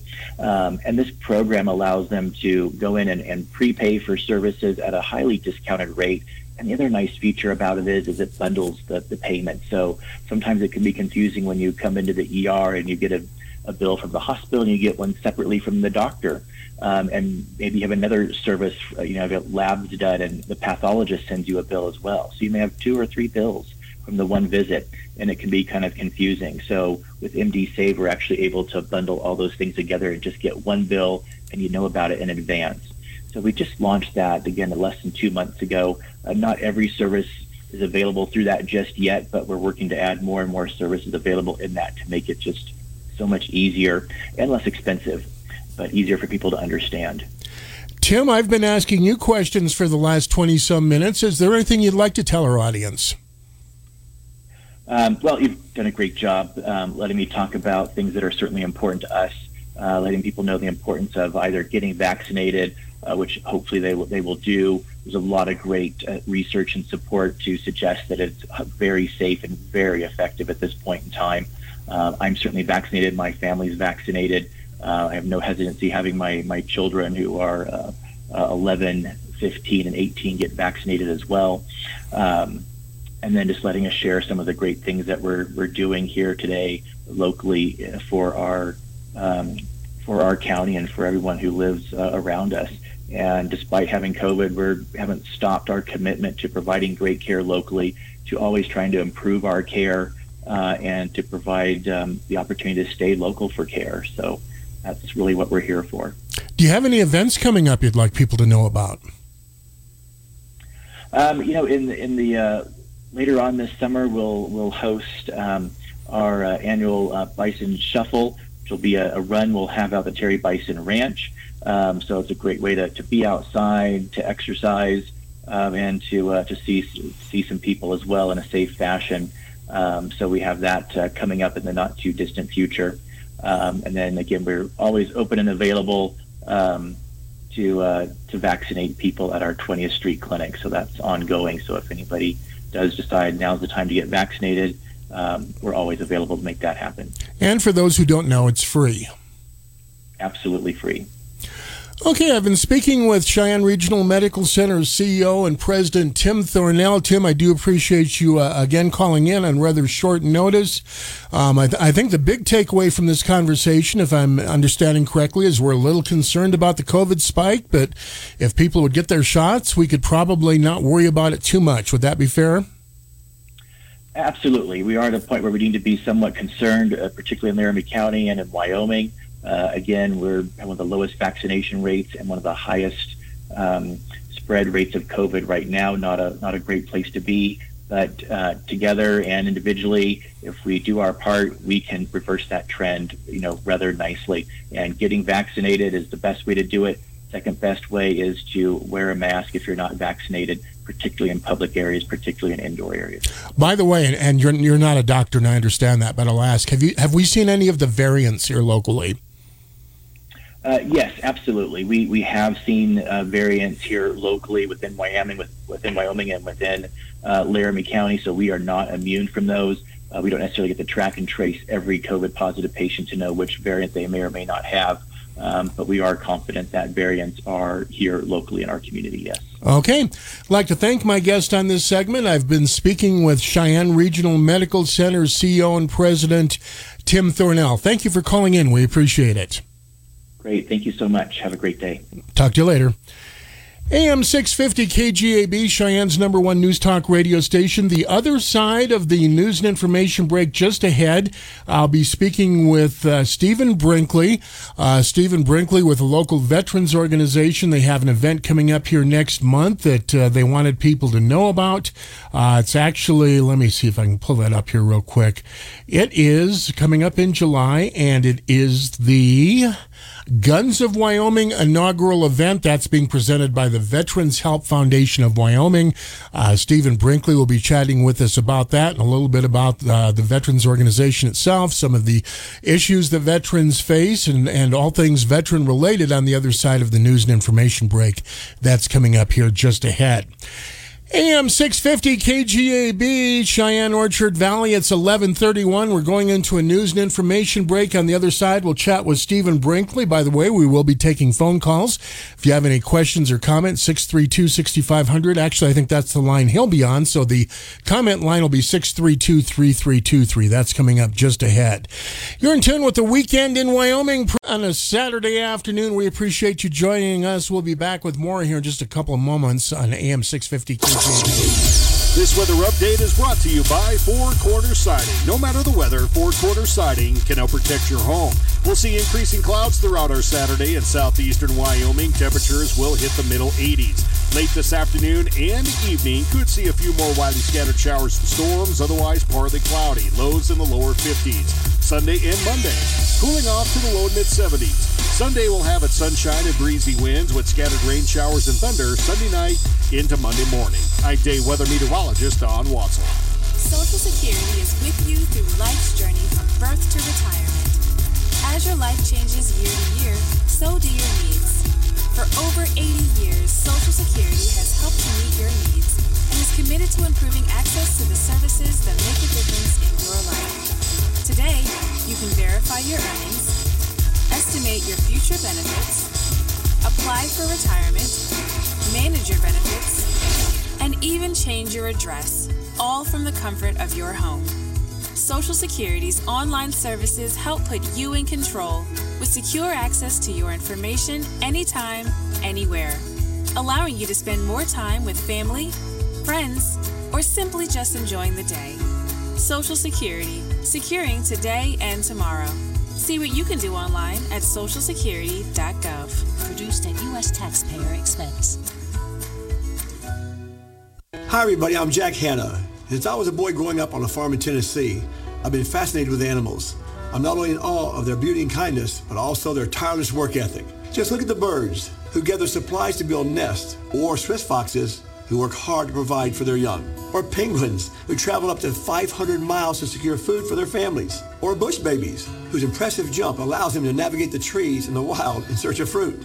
This remarkable work ethic is shared by our best friends, the canines. We know dogs are our wonderful pets at home, but because of their acute senses, they also perform life-saving work every day. Dogs keep us safe at airports. They comfort returning veterans, some of whom suffer from PTS. They work with diabetics, alerting them when there's a change in their blood chemistry. Working dogs have a variety of highly trained roles that contribute to society and help those in need. So please join me and American Humane in supporting our heroic working dogs and all the amazing animals on this planet we inhabit together. Go to AmericanHumane.org to learn more.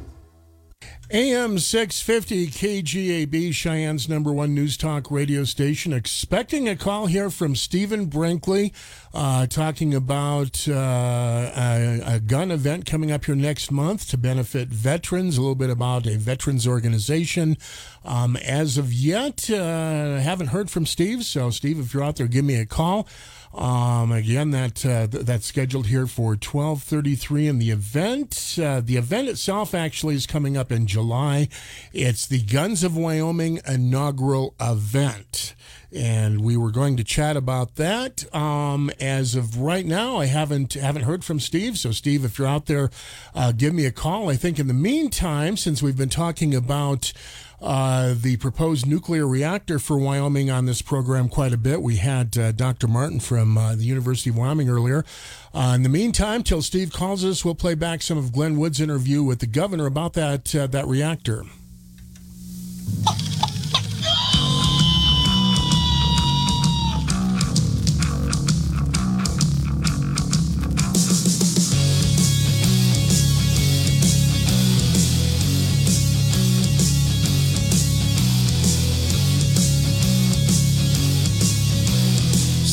Seven oh six the time. It's Wake Up Wyoming. My name is Glenn Woods. Thanks for joining me. Well, state of Wyoming's going to get a new toy to play with, and I can only hope that this new toy comes with uh, glowing hills and I don't know, maybe some kind of uh, mutant aberration living up there. Although I'm guessing Governor Mark Gordon probably disagrees with me on that. Hello, Governor. How are you this morning? Good morning. How are you? Very good. I will be in Cheyenne for Super Day at high noon in the dunk tank for a charity, and I'm just tossing it out there. If the governor was there, throwing a few pitches for a good cause. Just saying, and we'll move on from there. Well, okay? it, it it would be it would be a great great thing. Unfortunately, yeah. uh, well, or fortunately, my my daughter's first anniversary. Oh, okay. And is is there, and and she uh, she didn't get to have her wedding last year with her, Right. with her group, so they're having it here. Okay, well then I guess you got a legitimate excuse this time. We'll let you off the hook for right now. Okay, let me ask you real quick about getting a nuclear power plant in the state of Wyoming. Curious as to how does a deal like this even come to the state of Wyoming out of all of the other places where it could have ended up and wound up here? You, you know, Glenn, that uh, that that's an interesting question. Uh, uh, Rocky Mountain Power, uh, I think, has been looking at different ways uh, to power their grid. We, of course, and I want to make this absolutely clear, we keep banging them on the head and saying, you know, you've got great power here with our coal plants. Let's just modernize them, do carbon capture. We can keep going, uh, and and so that's our our biggest play. But what what Rocky Mountain uh, did was they reached out to uh, uh, Department of Energy and and of course Bill Gates is the other financer. Wyoming won't have any cost in this, uh, and they said we'd like to build a demonstration, uh, small modular nuclear reactor, sodium cooled, so no water, uh, and and and they came to us. Um, the first thing I said, Glenn, was this is not a sort of a a, a sneaky way to bring everybody else waste to Wyoming. And, and they said, no, no. In fact, this reactor will uh, produce uh, about one third of what a traditional reactor produces. Uh, and, uh, you know, we went through a couple of things about siting. Most importantly, the jobs that are offered pay well. Uh, they're highly skilled jobs. And and from the point of view of workforce, they'll keep the workforce employed. Uh, so so those are those are nice things. No cost to Wyoming.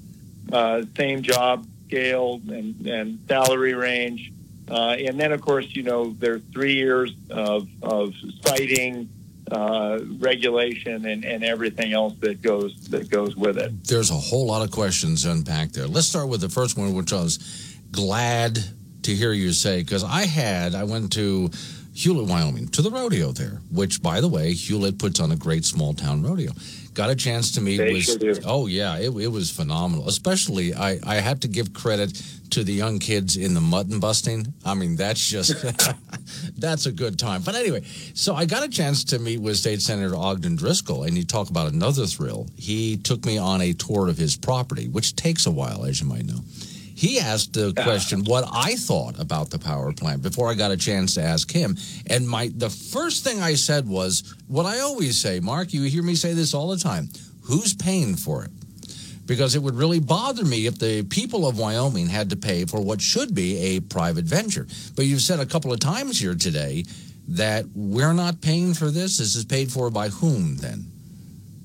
So it's it's paid for jointly by the Department of Energy, which of course is taxpayer dollars, uh, and and then the other half of the total cost uh, is what they say. The total cost will be paid for by by Bill Gates's foundation. He, he has supported Terra TerraPower. Right. Um, so you, you know the Department of Energy is anxious to try to find a couple of technologies. Uh, they're doing a demonstration project. My friend Brad Little, governor of Idaho, called me the other day. They just got not a natrium reactor, but a different uh, technology. And, and he said, "Well, congrats to you." So um, uh, that that's kind of where it is. Okay, so let's take a look at the material that fuels the reactor. That would be the next question from people in Wyoming because we have uranium here, things like that. The fuel comes from where? So the fuel will be uranium that gets refined, uh, and and then ultimately, I think the process is called conversion, which is turning it into fuel rods. Uh, the biggest interest for us, of course, and, and we've been fighting this for a number of years, even under the last administration. Uh, we want to see a domestic uranium business stood up and strong. Wyoming has the largest source of, of uranium in the in the country. We think a domestic supply is important for security, and and and so we have really pushed to help stand that industry up. Um, you know, the option that that unfortunately has been in the country for several years is depending on Kazakhstan and Russia, which don't have the environmental regulations we do, and obviously aren't our friends. Uh, and, y- you know, Glenn, it's something I've said over and over again. Our country needs to be able to sell energy to our friends and not have to buy energy from our neighbors right. or either one. Well, if I'm going to ask where does the uh, uranium come from, then where does the waste go? And I think you partially addressed that addressed that when you began speaking. But do we have to deal with the waste? Does that go somewhere else? So the waste will be uh, dealt with on site uh, and and and monitored just like they would in a in a uh, normal reactor plant. It's uh, you know I think they call it monitor retrievable storage. Uh, and uh, it, as I say, it's about one third the waste of what um, another similarly sized plant would produce, the light water type of reactor. So it's much, much more efficient. There, there is a little bit of good news out there. Uh, University of Wyoming has a physicist that uh, that has talked about the advancement of something called the thorium reactor. Thorium and uranium were the two choices for the nuclear program originally. Thorium is considered to be a little bit safer, a little bit more um, complicated, I guess. Uh, it wasn't what uh, way back in World War II they chose. Uh, but but the thing about a thorium reactor, which is really in- intriguing, is that it can actually reduce uh, waste by by converting it into fuel as well. Okay. All right. Now, I, I did have, believe it or not, this audience, you'd be surprised who calls here, uh, someone who actually knew a lot about that and explained about how that waste can be either disposed of or stored somewhere. We had an interesting conversation about that. So that brings me to the next question then. So the energy goes to where? Is that for the state of Wyoming? Do we sell that to other states? A little bit of both? Yeah, so so Glenn, Wyoming is an energy export state, and and so this this energy would go on the grid uh, for Rocky Mountain Power and ultimately Pacific Power, and uh, just just like the coal that's produced uh, in a place like Jim Bridger or Naughton or uh, Dave Johnston, it goes into the grid and it gets used elsewhere. Wh- What's important about, and I, you know, I keep wanting to come back and emphasize, we already know how to use coal and we can do it better.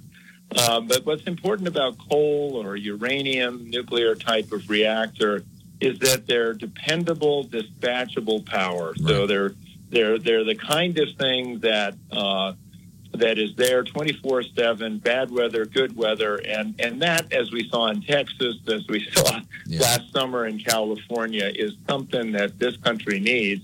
So it'll be sold out of state. About 90, what, 98 percent or something like that will be sold out of state. Okay. All right. And that brings to the next question then. And I know you probably don't know the answer to this yet, but let's ask the next question. So the plant gets built where? Because I saw four different possibilities come up. So that's what Rocky Mountain is going to start doing. They're going to go to each of the communities they've identified. So that you know that would be Gillette, that'd be Glenrock, that'd be uh, Rock Springs, and that would be Kemmerer. And they're going to talk with stakeholders. They're going to look at uh, a couple of the things that are really important to making the project economic are uh, the ability to access existing grid network, uh, the ability to not have to, you know, kind of stand something up from the bottom. So I think the hope is that they can use some of the existing plant footprint to be able to uh, basically build this new reactor uh, inside it. So, so they'll they'll be over the next couple of years re- in every community talking about that, and then from that they'll make an assessment of where it should go. And one of the first things I heard from people when we talked about getting a power plant was they thought, well, might as well just build it where there's an existing facility because all the infrastructure is already there. So I guess you're saying just take an existing coal plant and just refit it, essentially, right? Yeah, and and yeah, and I think what what's really important to remember is that, like in Jim Bridger, there are four units, and it won't replace the whole plant. It, it simply would be one of the units. Okay. So, how long does it take to build something like this? Because we're dealing, especially with the federal government. Now, you and I both know if you and I decided to get into a business venture together and we didn't have a whole lot of uh, federal government involvement, then we could probably get whatever the business is up and running within a year or so. But since the feds have to be involved, how long are we talking before we finally have a nuclear plant running in the state of Wyoming?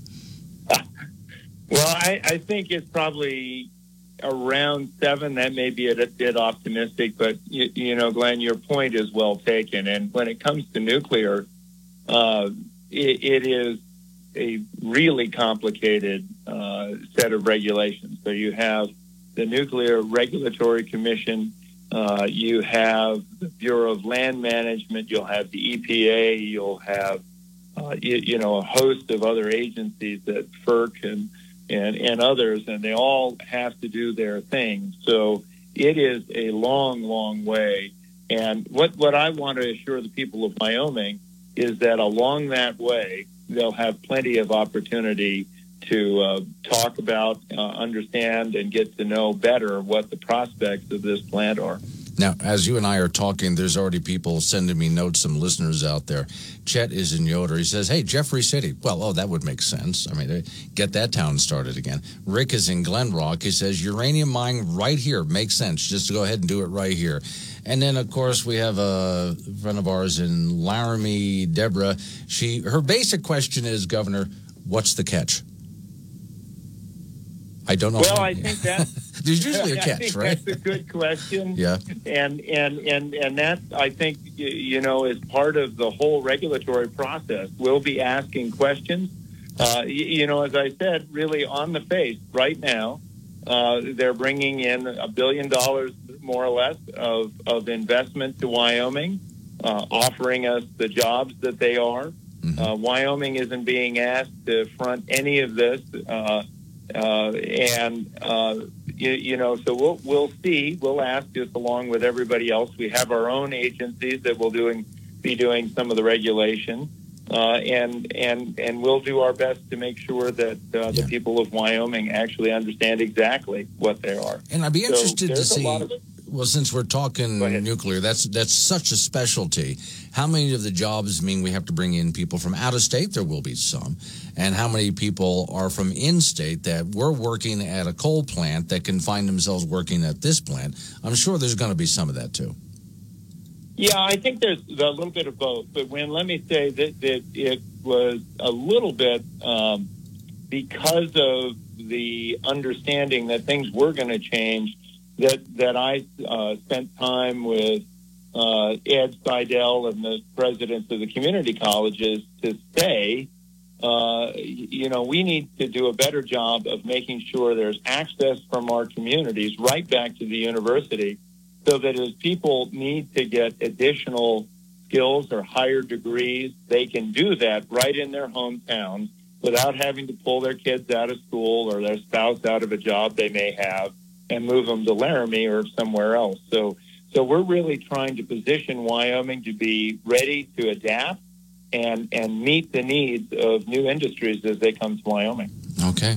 Governor, I know you got a busy day ahead of you, so I'll go ahead and let you go. But as this develops, and I know this is going to develop over a period of time, like you said, at, least seven years. This is for dealing with the federal government, and I expect protesters. By the way, we're talking nukes, so there's going to be some opposition to this as well. It's going to be interesting to see where that comes from. But anytime you want to come on and talk about how we progress here, phone's always open for you. Thanks for coming on this morning.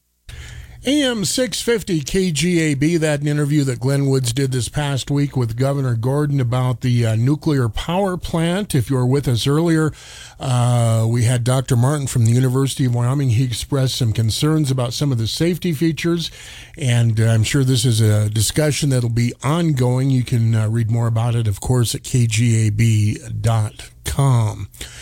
Language with ease. Go to babbel.com to try for free. That's B A B B E L dot com. We're here early before they wake up.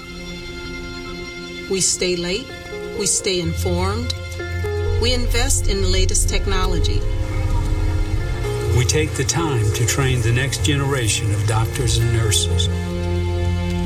We work together to make sure we heal their bodies and their minds.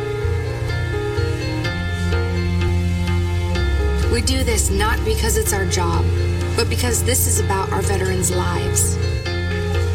This is our mission. More than 300,000 of us working as one, together with families and loved ones. No matter where they live in this country, we'll be there. We all come together and stand together to serve our veterans. We stand strong, united. Stand with us in caring for our veterans. AM 650 KGAB, Cheyenne's number one news talk radio station. We do have just a couple of moments of open phones here if you have something on your mind. 632 6500, 632 3323. Checking items at our website at kgab.com. Severe thunderstorms are expected to fire up across southeast Wyoming and the Nebraska panhandle this afternoon. That's according to the National Weather Service in Cheyenne. Uh, the National Weather Service says all types of severe weather are possible, including two inch hail, 70 mile per hour winds, maybe a few tornadoes, and flash flooding. Uh, thunderstorms expected along and east of Interstate 25 in southeast Wyoming and the western Nebraska panhandle. Severe thunderstorms possible, especially in the panhandle. Uh, still a chance we could get some here, though. All types of severe weather are possible. Storm threat eases west to east by early evening. Quite the hailstorm we had through here last night. We had people uh, go to our Facebook page and send us some photos. Um, typical Cheyenne weather situation. Some people really got rocked. Some people didn't get much of anything, but there was some pretty severe hail out there. Uh, you know, it's it's that time of year. I have spoken with meteorologists at the National Weather Service in past interviews who have told me that the area between Denver and Cheyenne is the world capital for hail, not the national capital, not even the hemispheric capital. It's the world capital. We certainly get a lot of it, and we get we get big hail here sometimes.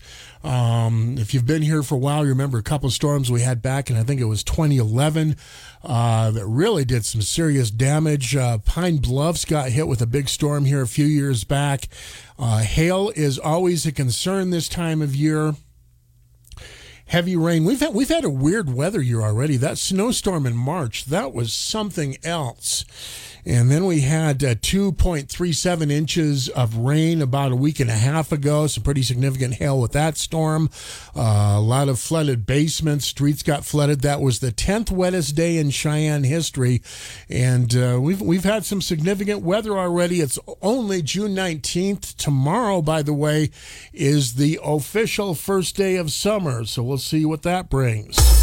You're listening to Cheyenne's News and Talk Station, AM 650, KGAB, Orchard Valley, Cheyenne, a town square media station.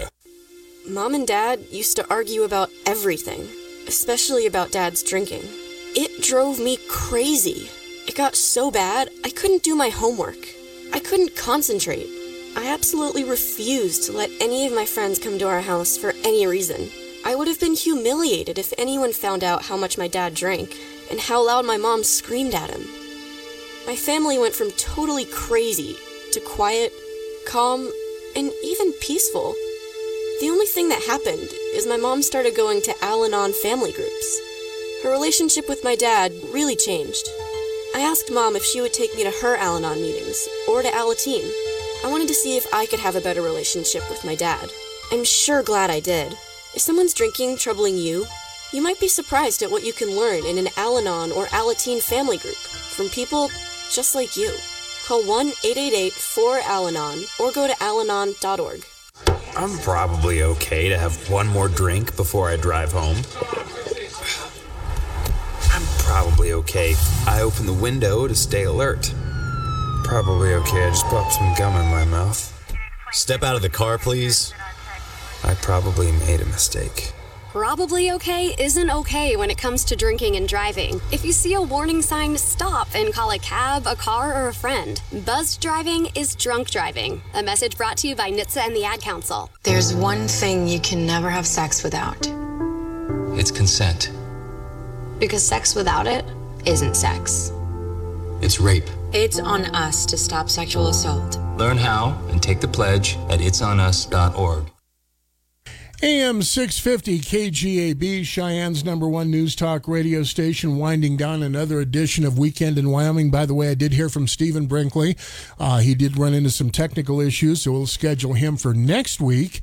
Uh, Stephen Brinkley with the local veterans organization, and we will be chatting next Saturday about, let me pull this event up again the uh, Guns of Wyoming inaugural event. Now, that's coming up July 17th at Shadow Ridge Drive off of Horse Creek Road in Cheyenne.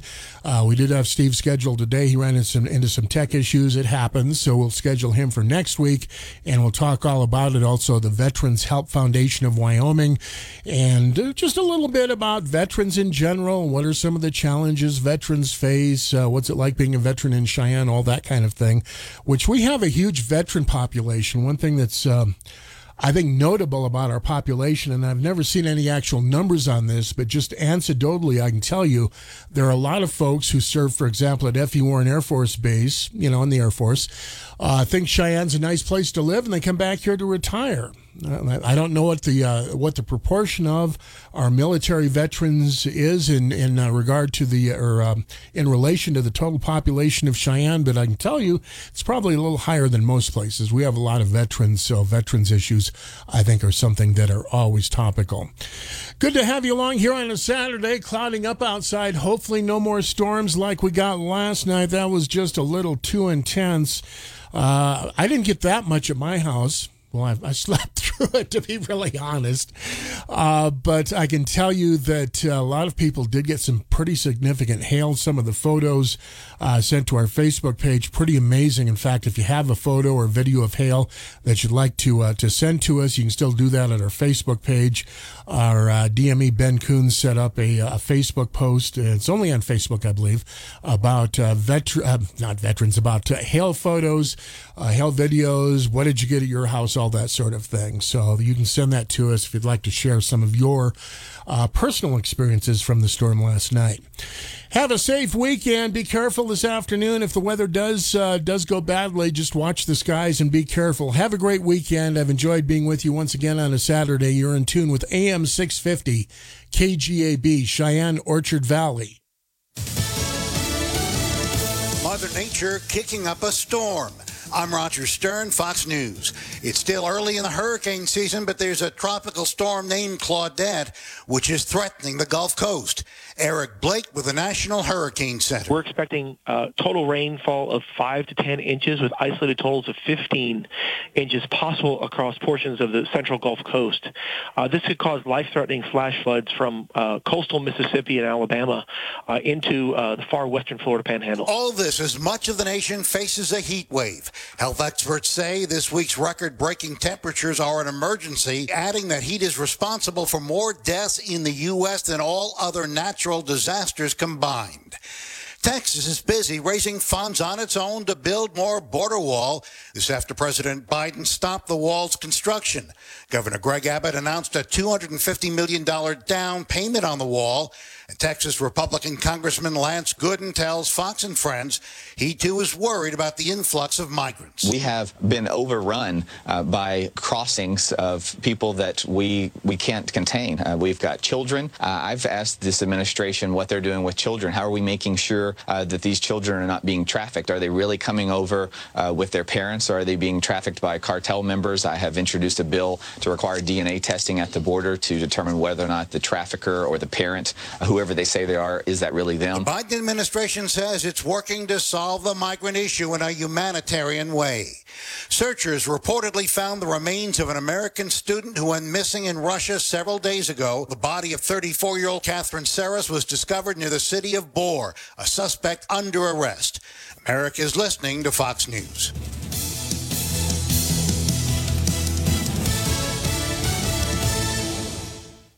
Connect to Fox News Audio on the Fox News app. Listen to hear your favorite hosts like Brian Kilmeade, Jimmy Failla, and Guy Benson standing up for what's right, live and via podcast. Just click listen, then swipe right and hear the latest news updates on your time. And scroll down to hear the latest podcasts from Fox News. And it's even easier to listen in the car with Apple CarPlay and Android Auto. Get programming alerts and notifications. Fox News Audio is on the Fox News app. The voices America trusts. Download it now from the Fox News Podcasts Network. I'm Ben Domenech, publisher of The Federalist, and I'm inviting you to join a new conversation with the smartest thinkers out there about the country and where we're going. It's the Ben Domenech Podcast. You can subscribe now on Apple Podcasts, Spotify, FoxNewsPodcast.com, or wherever you download your podcasts. This new show will feature deep dive interviews with newsmakers and some of your favorite Fox News analysts. I hope you'll join me. Subscribe to the Ben Domenech Podcast. Subscribe and listen now by going to FoxNewsPodcasts.com. Does the United States need a new flag? Apparently, one well known musician thinks so. Fox's Kevin Uretsky explains. Five time Grammy nominee Macy Gray wrote an op ed for Market Watch this week stating her opinion that the American flag is an outdated symbol which no longer represents all of us. Gray believes there should be two more stars for Puerto Rico and Washington, D.C., and that the white stripes, which represent purity, are incorrect, writing, America is great. It is beautiful. Pure, it ain't. It is broken and in pieces. Gray also advocated that the stars be redone in a wide range of colors to represent the different skin tones of all Americans. Gray's ideas have created a social media storm with some supporting her, but many not. Arizona Congressman Andy Biggs tweeting, for example, if you don't like the American flag, feel free to leave. Kevin Uretsky, Fox News. Afghanistan is running out of oxygen to treat patients as it faces its third surge of COVID. Hospitals are now rationing supplies. Today is Juneteenth, the day the last slave in the U.S. was emancipated, and this is the first time it's a national holiday, declared that this week by President Biden. Texas Republican Senator John Cornyn. Everybody needs to read more and understand and appreciate our history. Sometimes we avoid that because it, it's painful, frankly, because we were we hypocritically said that all men and women are created equal, but did not live that out. And uh, the country's paid a terrible price for it, and it continues even today. A sad day for the first family. One of President Biden's two dogs has died. Champ was a 13 year old German Shepherd and has been with the family since Joe Biden was elected vice president in 1988. The Bidens described Champ as their constant, cherished companion. I'm Roger Stern, Fox News.